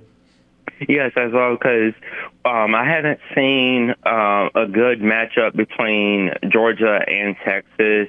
Um, it, it could have. I might be wrong. I'm not quite sure if Georgia and Texas actually played each other historic wise, but I'm not quite sure on that one as well. I think they met in the Sugar Bowl a couple of years ago, and Texas actually ended up winning that game. I think that was the the first or second year of Kirby Smart at Georgia. I, I think it was sometime around that point. Yeah, because I think, uh, yeah, it was during the Sugar Bowl. I think it was like Kirby Smart's second year in the Sugar yeah, Bowl. That, that was Sam Ehlinger. Yeah, yeah, yeah. Uh, the former Georgia head coach at the time, uh, Sam. Uh, yeah, he was the he was the quarterback for Texas at, at the time. Okay. Okay, yeah, yeah, yeah. So I, I, I was right on that one because I um, actually looked at some uh, highlights in my mind of Auburn, of, of Georgia and Texas with uh, Sam uh, Ehlinger of uh, the quarterback for Texas, and I actually did see that game when they actually did play in uh, in the Sugar Bowl for that one. I think uh, Georgia won that one as well. Yeah, Texas Texas won that one twenty eight to twenty one. Uh, they've met five times in their history, and the, the, the most recent time before that was 1984. Georgia had their only win against Texas when they won in the Cotton Bowl, 10 to nine. Okay, so that was uh, 1984, which I wasn't even I wasn't even around that year, but um, I, will probably see that rematch sometime in the near future as well. And if Oklahoma comes to the SEC, I would like to see Auburn and Oklahoma actually play in Jordan Hare Stadium under the light, you know, and actually have like a classic matchup between Auburn and Oklahoma as well, and in like the uh, classic uniforms that they that Auburn actually played, like 1957, 1958 uniform uh, attire as well. Yeah, uh, well, again, Texas and Oklahoma are coming to the league, so Auburn will be playing them sooner rather than later, and think everyone's excited to see what those two schools will do. What else is on your mind today? Well, I'm actually um, looking at uh, who's going to win game two on the uh, playoffs, and uh, it's going to be a really good game seeing these two uh, teams actually play tonight, seeing the Boston Celtics playing against the Miami Heat. And this game is actually, these two teams actually did meet in the bubble. Um, but I think this time around, I think Boston will take this series uh, one apiece. So I think this game would uh, favor in Boston. So I think Boston will win the first game tonight as well, and the second game as well. So this will be a 2-0 lead for the Boston Celtics as well. Yeah, game one tonight between Boston and Miami. And of course, these teams did meet in the bubble. They also met last year and went to a game seven in which Jimmy Butler had that three at the end to try and win it and just missed it, or at least the three to go up by a couple points with 10 seconds left. So uh, we will see what happens, but that series gets underway tonight. Yes, as well, because I've been looking a lot. I've been looking at these uh, different highlights on Instagram about this game tonight, and they were saying, uh, you know, different people were saying that this game was played in the bubble, which they did, and then they were saying like the last meeting between these two teams were like I think it was like 1985, but when I looked at it, I researched it, there was no game played in 1985 between the Boston Celtics and the Miami Heat. So that was not a legit uh, team out there that played in the NBA Finals in 85 as well. So I looked at all the teams that played in the 80s, and there was no teams playing in the uh, NBA Finals in 1985 as well. So I don't know where these, uh, I don't know where everybody's getting all this information from from these uh, playoff teams. I don't even think these these people on Instagram or on Twitter. I don't think they're actual sports fans. I, I just see it's like a funny meme that they're doing with these teams as well. Yeah, I, I don't know about 1985, but again, I, I just uh, I, I, do know that last year they played in the Eastern Conference Finals, and uh, again, that's where they had the, the seven game series, and, and Boston narrowly won, and and uh, we'll see how this one goes. What else is on your mind? Well, I'm actually uh, looking at um, the NHL playoffs and seeing if my uh, Dallas Stars are actually going to win. I think we do play tonight, so I'm uh, not tonight, but tomorrow. I'm just keeping my hopes alive and seeing if we're going to win the Stanley Cup playoffs against the Las uh, Vegas Golden Knights, and um, we're taking that first game to uh, Las Vegas, and I'm just going to see if um, if Lady Luck will be on my side for this game tomorrow. Yeah, so tomorrow's game will be the Hurricanes and Panthers in the Eastern Conference, and then the first Stars game with the Golden Knights is on Friday, and then they'll play every other day. So it'll be Friday, Sunday, and then then they'll go from there. Okay, so I'm actually going to be watching the Hurricanes and seeing if they're going to win, and then um, I'm going to just see if my Dallas Stars are actually going to deal me the right cards for um, Friday as well. Yeah, we, we will see. Uh, we will see. Any final thoughts today before we got to go to our next commercial break, James? Um, I don't have any final thoughts except for to see. Actually, I do have one final thought to see my Texas Rangers play tonight and beat the Atlanta Braves tonight. So I'm keeping my hopes alive for my Texas Rangers tonight and seeing if we're going to win at home again. Yeah, the uh, the winner of tonight's game will win the series as uh, both teams have won a game and uh, we'll see how the rubber match goes tonight. All right, sounds good. And War Eagle. War Eagle, James. That is James from Montgomery joining us on the Auburn Bank phone line. Appreciate his phone call right there. We are out of time for hour number two. We'll talk a little bit about those Atlanta Braves in hour number three and much, much more. You're listening to the Wednesday edition of Sports Call right here on Tiger 95.9.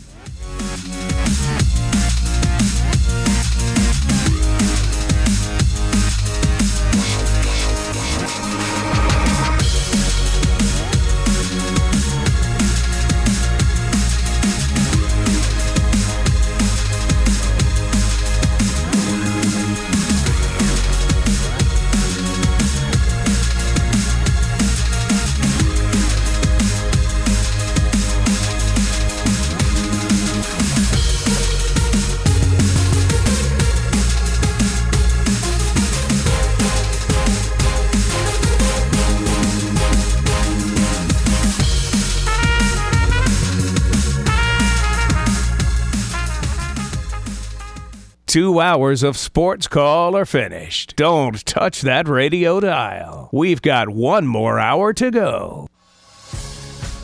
Whether you're leaving work, cruising around town, or listening on demand, we've still got some fun left for you. To be part of the show, give us a call at 334 887 3401 locally or toll free at 1 888 9 Tiger 9. Auburn's first and Auburn's favorite sports talk show has been on the air since 1995 and is ready for 60 more minutes of fun. Now, let's get this hour of Sports Call started. One more hour of Sports Call starting right now on Tiger 95.9. Ryan Lavoie and Brant Daughtry with you here on this Wednesday, middle of the week. Hope you've been having a good start to your week. Want to remind you about what comes up towards the end of the week, which is Auburn softball in the regional in Clemson, South Carolina. Uh, of course, playing Cal State Fullerton.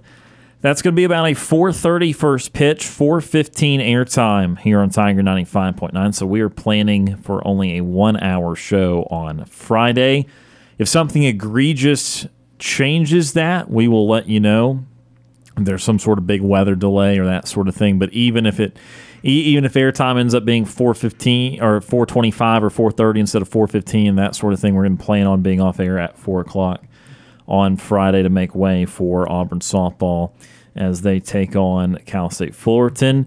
Talked a little bit about it each of the other two days. Want to give Brant an opportunity to give his uh, pitch as to why Auburn did not uh, get uh, get favored by the NCAA tournament committee. Uh, of course, uh, different, just difficult circumstance all the way around for the draw that Auburn has. Yeah, it's it's so dumb. Um, well, we'll start with Alabama, and I hate to start with Alabama, but I do feel like it's it's super egregious and needs to be talked about. Alabama was the fifth seed in the Southeastern Conference, by record, the fifth best team in the SEC. So either that means the five best teams in the SEC are the five best teams in the country, or Alabama's being favored for some reason. And, and I don't know what that reason is. I know Alabama softball is very good. They've been very good for a long time, but this year they are pretty good. They're not great. They're above average, but they are just good. They do not, under any circumstance, deserve to be a five seed. Auburn finished third in the Southeastern Conference, and they're not hosting. Auburn not hosting a regional after. Uh, I saw this stat the other day. I think Auburn won 15 games in conference play this year. I can't remember what their exact record was, but they won, I think, 15 games. They're the first team in 11 years to win 15 games in the Southeastern Conference and not host a regional. Teams one and two and teams four and five are hosting. Auburn at three is having to go to Clemson. That's screwy. That's that's a little messed up. Um, and I, I'm not saying what teams should be out or in because I'll I'll let my personal bias get in the way and say, well, Alabama shouldn't be hosting, even though I don't. I, I don't think they should be, but someone's going to accuse me of bias, and I don't want to open that door.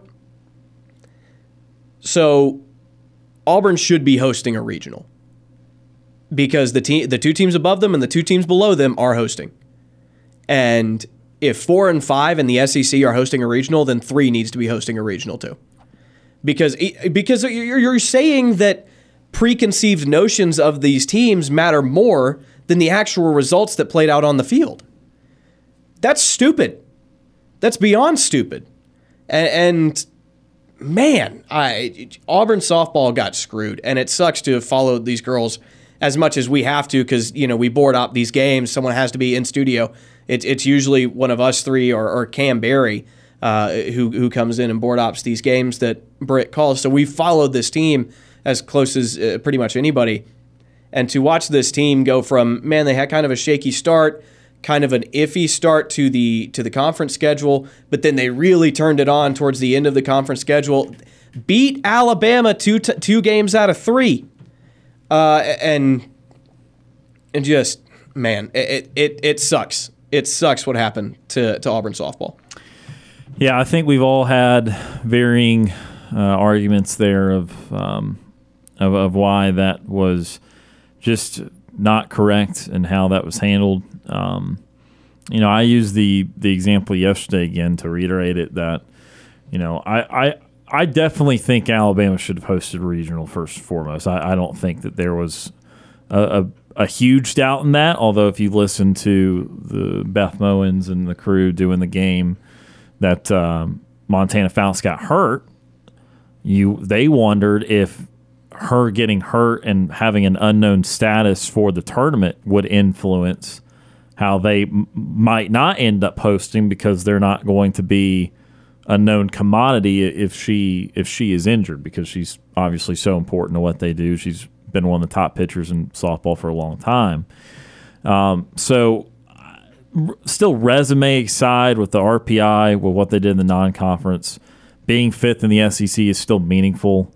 I thought they were a top 16 team. However, what my beef was as it pertained to Alabama was, and it's not even that Auburn should be ranked above them, even though people can argue, you know, beat them two out of three in Tuscaloosa and and finished uh, a game ahead of them in the SEC standings. All fair points. I think that's where the the non-con came in, but. My point was just simply if you value Alabama as the number five team in the entire country, that that is a very meaningful series win that Auburn had that should have bolstered a resume that was right on the border of being able to host. If they beat the number five team in the country at their place, that's about as good of a series win as you can have. There's only four better. you could beat It- which or- no one beat or so they Oklahoma. say. So they right? say. You can't beat Oklahoma in a series. They lost one game this year. So there's only actually three better series that were even possible to have won this year. And so that should have meant something.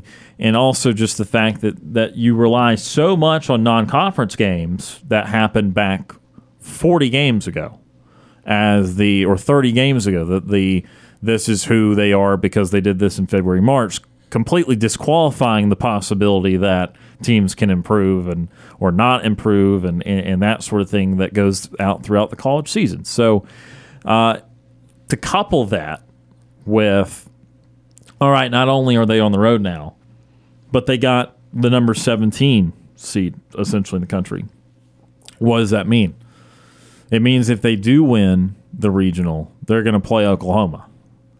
And, you know, Jeff called in yesterday talking about, well, if, so you got to beat Oklahoma to win the title. Why does it matter? Well, it matters still because you want to make a College World Series. You Going hope- going to Omaha, you hang a banner for that.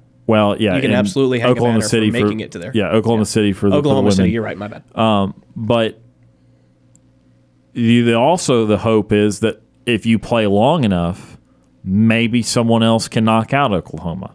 Not likely. I think Oklahoma will win the title. I don't think you have to even be casual to think that Oklahoma is going to win the title in softball again. They lost once this year, and they play plenty of teams in non-conference. That was not a unproven once. They played Auburn twice and, and beat them handily twice. So that's why I feel confident, no matter you know how much I like what Maddie Penta has done and, and what Auburn's done.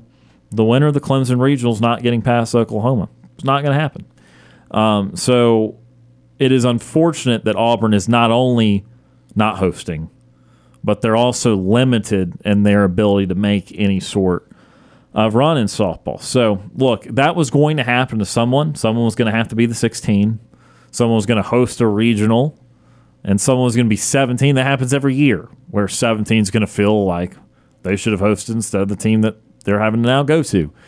But on the heels of a resume that I thought was about the 12th or 13th best resume in the country, versus now the impact of not being able to host and now having to align with Oklahoma in a super, uh, it's a dreadful outcome for Auburn. Bottom line, at the at the end of the day, no matter how, how unjust it feels, it is just borderline. It is just going to be awful for them. Um, now they might get through Clemson.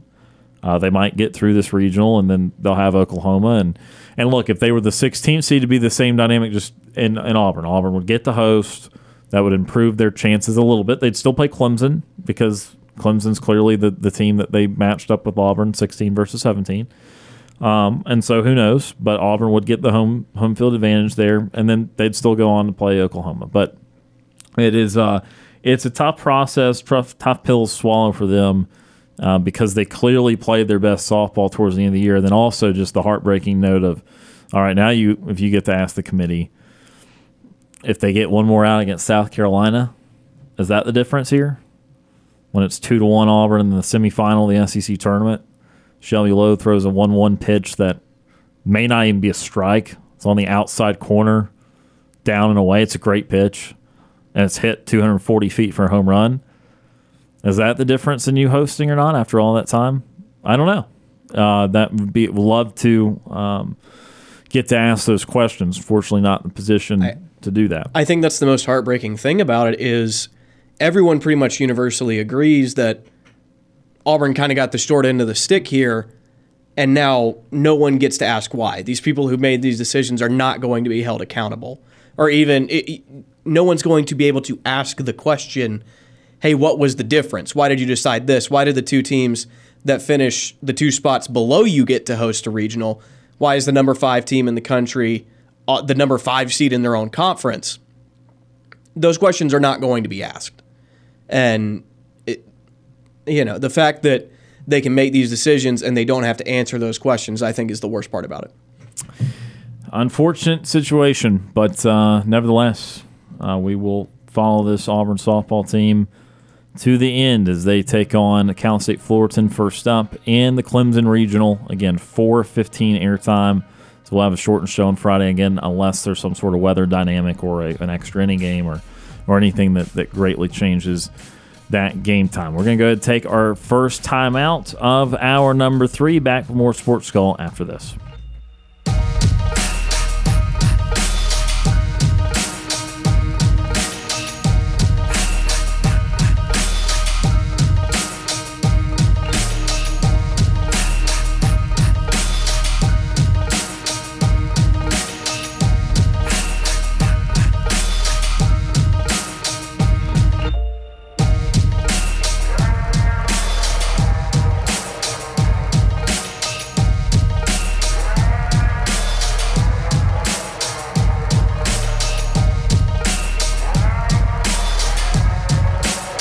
Don't want to call into the show? Send us your thoughts via email. You've got mail. Sports call at thetiger.fm. Now back to Auburn's first and Auburn's favorite sports talk show, Sports Call.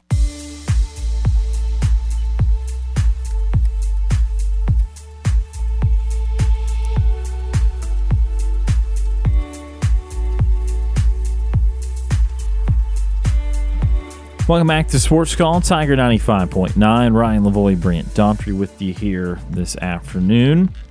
Want to remind you that all of our Sports Call callers and guests join us on the Auburn Bank phone line. Auburn Bank has been your hometown bank for over 110 years.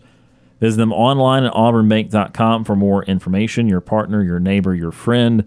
Member FDIC, equal housing lender.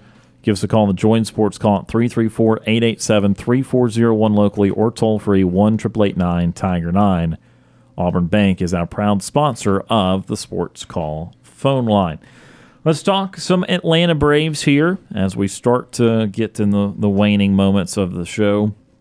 Braves had a four game losing streak to end last week, got back on track Monday night in Texas but then faltered again last night in the stretch of playing some good American League teams, in, in particular American League East teams uh, last week, and then uh, now going into the American League West as they play the Rangers and then they'll play the Mariners right after this. Again, just just kind of playing all these teams right now from the opposite league that uh, they've already had enough series against them to kind of overwrite what would have been typical of uh, the former schedule before they, they balanced it out and you play everybody now. They played a lot of these American League teams already.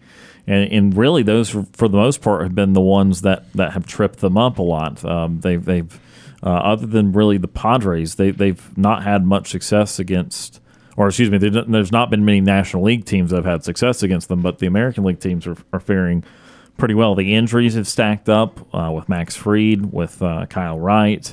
Um, you know, really, I, I think that this lineup has gotten pretty much healthy and whole.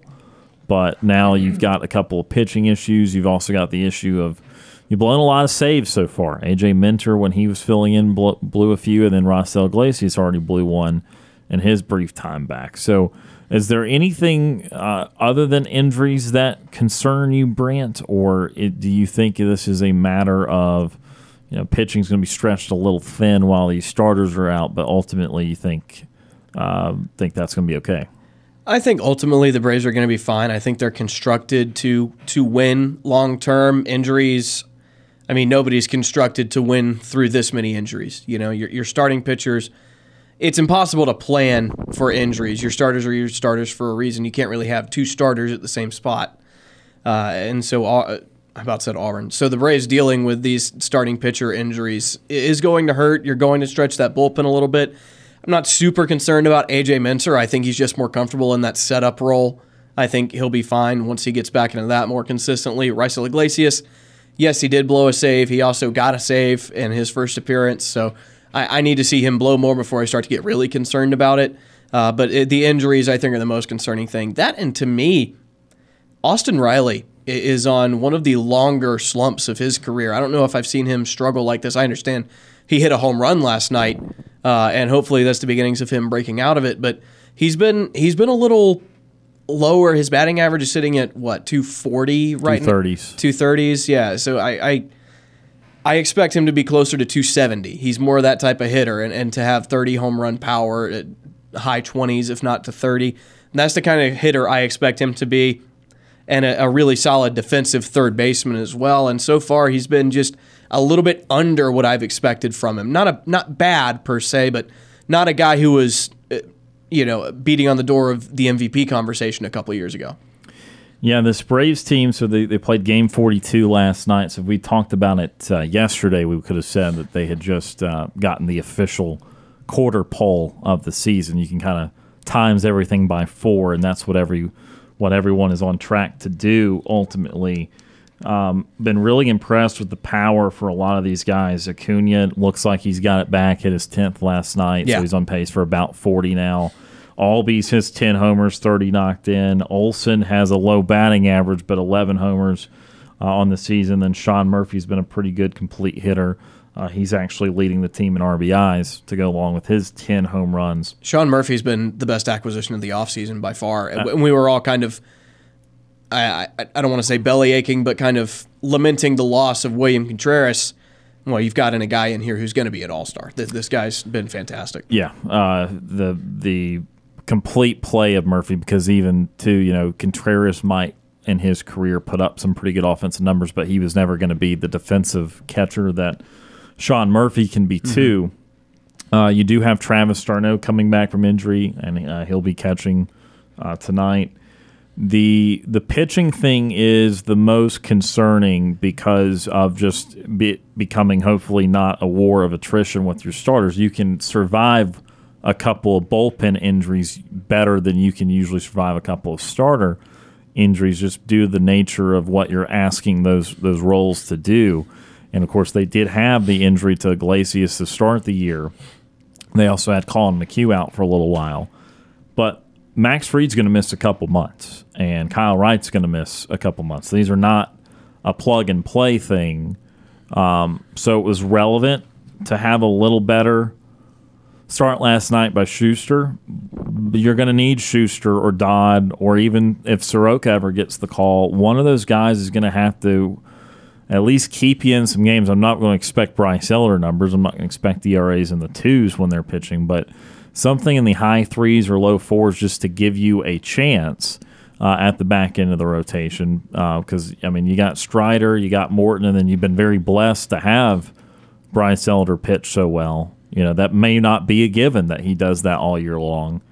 Uh, so the starting pitching is the is the the top concern for me right now, and hopefully Fried does come back. It is a situation where you know that's the precursor injury to needing Tommy John, as the injury that he has. He had Tommy John back about a decade ago, and if this thing does take two plus months and you get to July, the Braves will have to have an honest conversation and assess the likeliness that he's back, the likeliness that he can pitch well when he is back, and if they need to have a contingency plan to where they might have a very obvious need at the deadline of, of acquiring a starter. Now, the other context to Atlanta right now is we're kind of going down the doom and gloom side of things, but uh, they still have a modest lead in the NL East very early. Uh, so that that is one thing, but if the Phillies and Mets, who still figured to be the best competition for the Braves despite the Marlins 500 start, the Phillies are 20 and 22, six back, and the Mets just lost three out of four to Washington inexplicably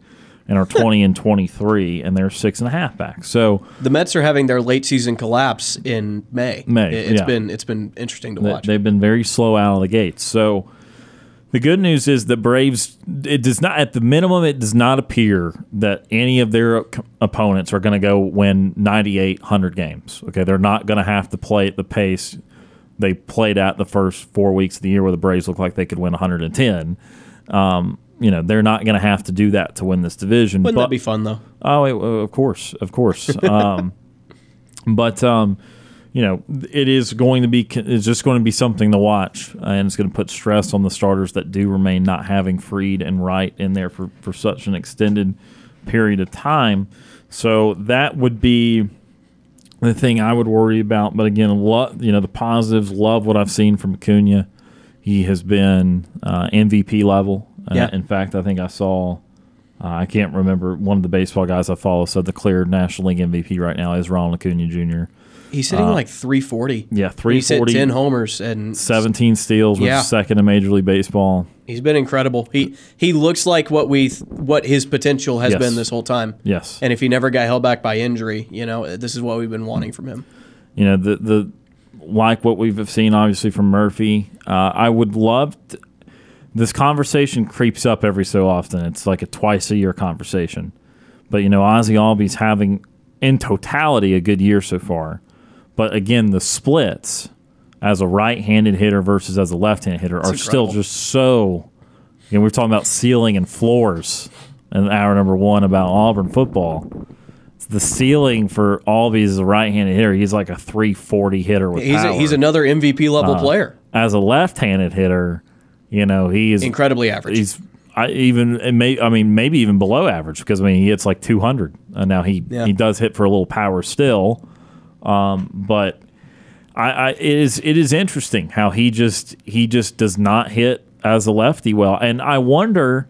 You know that that they're aware, and, and Kevin Seitzer, the hitting coach, was asked about it, and he said that they're going to keep doing what they're doing with Ozzy. That this is a conversation that happens every so often. It's just a part of it. But I, I would love to see Ozzy hit right hand against righties the whole What- time. My only question is, would it would it work the way we think it would? Like, wh- is there going to be an adjustment for him because when he's right-handed, he's used to the ball coming from Mm-hmm. a, a certain plane and breaking a certain way. It's going to come into him. It's not going to go away. So if he hit right-handed against righties, those pitches will start to go away from him. And will that be a different dynamic? It could be. And we might be fooling ourselves into thinking that he's going to maintain a similar pace as he hits right-handers. There's a clear reason he became a switch hitter to begin with. Um, and, and so maybe that maybe we are overestimating the the difference in right-handed and left-handed pitching, but uh, the, the contrast is stark, and it's so interesting because I don't know of too many people that have such a a, a difference. I mean, again, it's over hundred points the batting average between both sides of the plate. Yeah, I'd be really interested to see Ozzy try that. And uh, like you said, we talk about it every so often because the splits are so dramatic.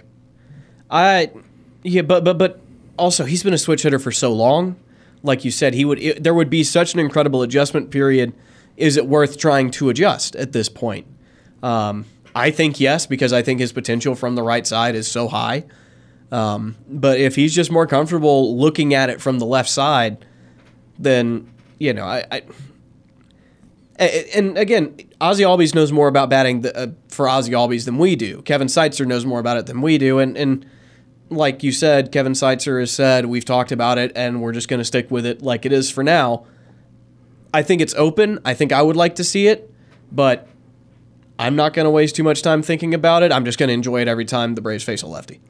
One a weird statistical oddity about uh, the NL East, real quickly. I love those. Go for it. Do you know who has the second worst, or excuse me, the worst run differential in the National League? Uh, I would assume the Nats based on what I know, but based on the way you phrased the question, I'm going to go with the Phillies. Correct division, but it's actually the second place Marlins. Really? They have the very worst run diff in the National League. It's minus 55. No one else is worse than minus 33. And believe this or not, the sample sizes are great. So th- wait, you said the na- the whole National League? Yeah. Really? The worst team in run diff is the White Sox, uh, and second worst is the Royals, and then the, the Marlins would be. No, I'm sorry. The A's are by far the worst. I'm sorry. I There you go. ignored the third difference. uh, the the third digit there. Good The, God, Las, the. Las Vegas The, Athletics. the A's.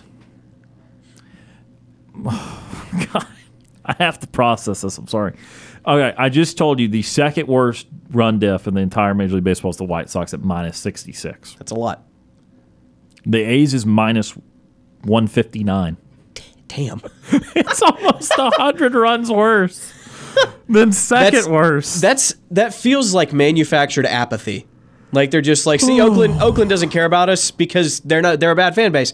No, they don't care about you because you suck and you're sucking on purpose, 10, to justifying the move to Las to Las Vegas. 10 and 34. One other fun run diff Wow. thing to take you to break.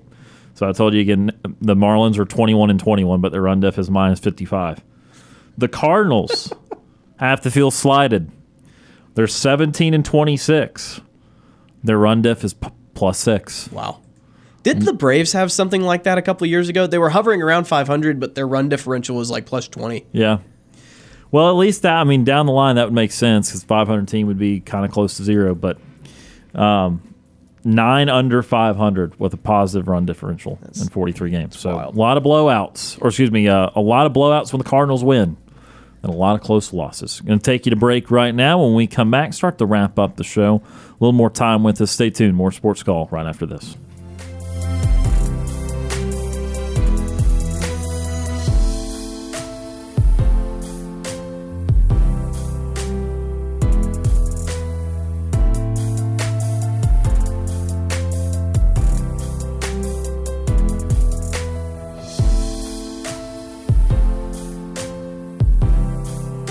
Sports Call crew wants to hear from you. Give us a phone call at 334 887 3401. This is Andy Burcham, voice of the Auburn Tigers, and you're listening to Sports Call on Tiger 95.9.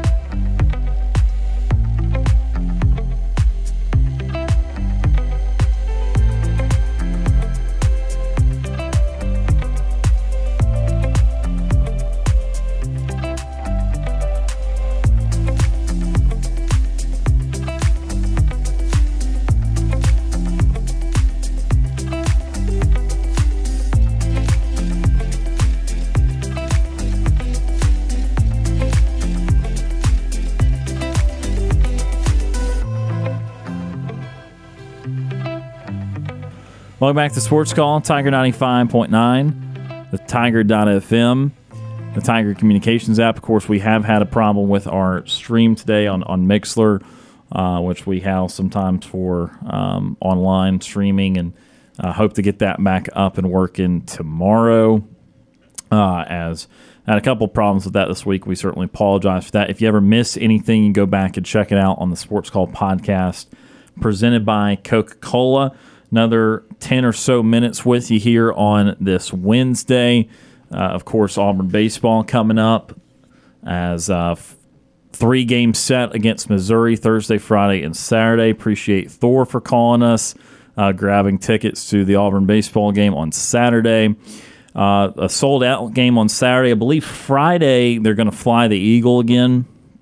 Uh, so that's something to look forward to this weekend. And of course, uh, what a job that uh, Butch Thompson company have done uh, revitalizing the season, a season which halfway through we were coming up with the scenarios of how what Auburn needed to do to first and foremost make sure they were good for Hoover, but then secondly just scratch and claw their way into the NCAA tournament. Now they are clearly a two seed in the NCAA tournament. You look at different mocks today. One had them paired with five seeded overall Stanford.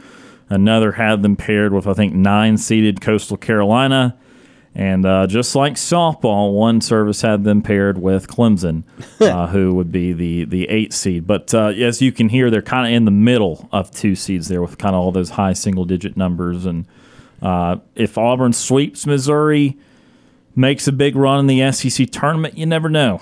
Uh, I, I'm not going to put it past them, but again, I think that lose one. I mean, just anything, anything early will kind of take them out of that dream scenario of of the stars aligning and, and, and hosting. But right now, they are about the 25th best team in the country if you're looking at these mock uh, mock tournament brackets. So if they can go on a run in the SEC tournament, you know, look, you get a lot of great opportunities, and their RPI is in the low 20s now. So again, it's it's not impossible, but it's very narrow path. And just the fact that you can even mention that in a valid sentence, again, after what was going on a month ago, uh, impressive turnaround.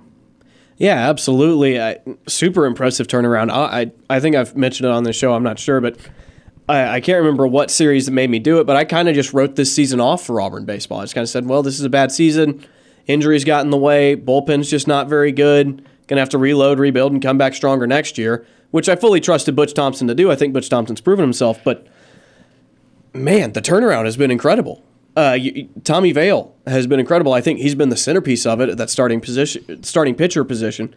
But I think everybody, every member of that pitching staff, has really turned it on. When earlier in the year they just were not good, um, but man, they've really come on, taking four out of six from the two best teams in the country uh, at the time. I, I know LSU's kind of slipped a little bit, but they were number one and number two at the time when you played them. So watch going from me kind of giving up on the season. I'm sure a lot of other Auburn fans doing the same to beating the top two teams in the country and sweeping Ole Miss in Oxford is really, really impressive. And like you said, Auburn is now firmly a two seed. If the season ended today, they would be one of the two seeds. And from from where they were to where they are has been incredible. Yeah, absolutely. A few minutes left to end the show. Uh, again, got uh, a full show tomorrow. Friday's show will be shortened because of Auburn softball. Uh, so I uh, don't want to forget about that. Last few minutes here, going to change up a little bit. I just want to mention the NBA process last night of the draft lottery. Uh, not even the game, yes, because we're more enamored with with draft things because apparently Victor Wembanyama is going to be like I don't know the the, the second coming uh, at, at, this point. I mean that's that's how they they flew. I don't know if you saw this. They flew Brian Windhorst, an NBA reporter, to France for a 2:30 a.m. interview France time, French time, for a 90 second interview. Yeah, like can you co- can you comprehend that your work assignment? You will fly ac- across the globe for a minute and a half of material at two something in the morning. Just it's incredible the hype behind this kid, right? I is he the most hyped prospect of all time? Is is the hype for Victor Wembanyama probably is it bigger to you than the hype for LeBron James? No, no, you don't think so? I, I think because I, I, was not paying attention yeah. when LeBron was a high schooler. I think people forget LeBron's hype, and maybe it's just because LeBron has lived up to it so thoroughly. Yeah, that you then kind of say, well, oh, well, he kind of did what he was expected to do. Yeah, you people expected him to be an all time great as a 17 year old. Yeah. So yeah, there was a lot of hype. He was. The, I think is. I think the quote or the saying was if he was not, uh, th- if there is not um, a Hall of Fame career there, then y- he would have been a bust. If he yeah. did not make the Hall of Fame, he was going to be a bust.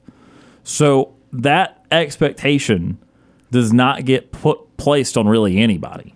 And I know Wembanyama is a big deal, and social media can play a part in that. Yeah, I think social media is a big part of uh, you. Since you just touched on it, social media has been Twitter has been ablaze with the potential of this kid. He's seven five. Has can you wrap your head around that? Being seven feet tall and five inches, that's insane. That's an insane height, and he can shoot and he can he can do everything at a height that makes no sense. Yeah, look, I know he does things that are uh, are special, and he does things that, from that standpoint, we've never seen because these long, lanky guys are they're starting to come around more. Uh, Chet Holmgren, big deal in last year's class. Of course, never played because of his injury. He's staying from the get go, which is probably the biggest concern with Wembanyama. Yeah. Um, been enamored with someone like Durant for a long time because mm-hmm. he's six eleven and he just glides and great jump shooter. So these freakishly long guys that have skill sets that say they should be six inches shorter than what they are are very appealing. But there's risk with anybody, and I've I've seen all the Wembanyama tape, and I see why people are obsessed. Uh, but at the end of the day, you know, th- there's the same concerns with him that there would be with just about any other player, and I know this is probably not cool to do this with with every single guy that's large, but at seven five, there's going to be injury concerns there. Yeah. That's a big human being. That's a lot of weight and a lot of force. Why do you think? I know he's in a different body, but why do you think Zion is hurt all the time? Because no one that is that heavy should be able to jump that high and land that hard with that much athleticism. It is it is a unicorn property. That's why he's Zion Williamson, but there is a price for that. And there could be a price for Wembanyama. He is seven five. He brings the ball up the court. He catches the rebound. He shoots a three, gets his own rebound, and puts it back in without having to take a dribble. Yeah, without without leaving without hit, leaving the floor and without having to put the ball down. It's in, it's incredible. And so there are things that clearly um, he is that makes him special, but those very things that make him special could make him injured or, or injury prone or or have challenges unforeseen that we don't think about because we're not used to it. So I have the this is not a Wembanyama is going to be a bust podcast here. but what this is is that I'm not comfortable really with almost anybody that's 17, 18, 19 years old placing the qualifier of this is a sure bet Hall of Famer. It's sports. There's nothing sure about it. That's why we do it. That's why we play it on the field. That's why we don't just put all the names on a roster and say, hey, this is who's going to win the title. Here's your trophy. You know, there's a lot of great players in the NBA, and there's a lot of teams that intend to win a title. That's the goal of a professional sport. And it doesn't work out for so many teams because there's unforeseen circumstances. There's more to it than just talent. And so when Wembanyama is going to have the expectations of someone that I, we've not seen since LeBron. Again, I think LeBron's were as high or higher, so I'm not going beyond LeBron. We're going back 20 years, we're going LeBron. but at the same time, I'm not going to bet on his career. I'm not going to bet on not four, not five, not six. I'm not going to bet on the MVPs or what he's going to be because we never know. Uh, we never truly know. But I can tell you the hype is there. I can tell you the excitement's there. Um, this I don't know if you saw last thing, and we got to do TV guide and get out of here. Is the Spurs? I think he was assistant GM. I don't think he's actually the GM. I think he's just up in, up in their scouting department somewhere. The the scream of joy that he let out when they won the pick, when they won the lottery, is evidence for how much these teams Yeah. believe in him. How much they value the kid. And again, I'm just trying to serve it as a slightly cautionary tale that this guy could be an awesome player. Like he could be a six-time All-Star, and there will be people that will be disappointed in that because that's how high they put in the expectations for him, and that's a dangerous game. And I'm not saying we can't ever put expectations on these guys because someone's got to be expected to do something. right. But again, that's it, it's an astronomical level, and I'm just cautioning some people: don't get your hopes up and think that this is going to be one of the five best players of all time because that's essentially what you're expecting that kid to be. Yeah. Can I can I sunshine pump real quick? Yeah. One little stat. Uh, the two number one picks in the history of the San Antonio Spurs, David Robinson and Tim Duncan, and now Victor Wembanyama. Yeah. The Spurs have had some fortune Let's in there. let's see. They've had some fortune there, no doubt. And um, there was a lot I could talk about but with the lottery last night. Um, we joked about the Pistons. Unfortunately, they still have to exist. 17 games for pick number five. Yep. And when that's it's when it's thought lottery. that only three players are there that are going to be immediately contributing. And friends, God, I love the NBA lottery. that's that's why we don't tank, friends. That's why we try to do our best. That's why it's there. At the end of the day. All right, about out of time for the show. Time for a nightly TV guide. Our show is about to end, but we've got you covered on entertainment for the evening. Here's Sports Call's nightly TV guide. Sports Calls Nightly TV Guide presented by White Claw Hard Seltzer. No music because we got to go through it quickly. DC United plays Philadelphia Union 6:30 in the MLS on FS1.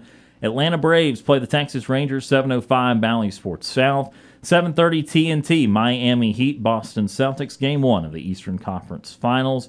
Looking forward to it. For, uh, if you go to game 7 in both series, 14 straight nights of basketball at 7:30 each and every night in the NBA. So 7:30 there will be basketball for the foreseeable future. Two movie picks for you. Seven o'clock on FX. It's the original Iron Man, and nine o'clock little late night action. Twenty One Jump Street on Paramount, and that is Sports Calls Nightly TV. It's a great nightly TV guide. It's a great lineup. Well, he did a good job. You know, it- when he puts NBA on there, I like I like him just a little bit better. Uh, and and that is the nightly TV guide presented by White Claw Hard Seltzer.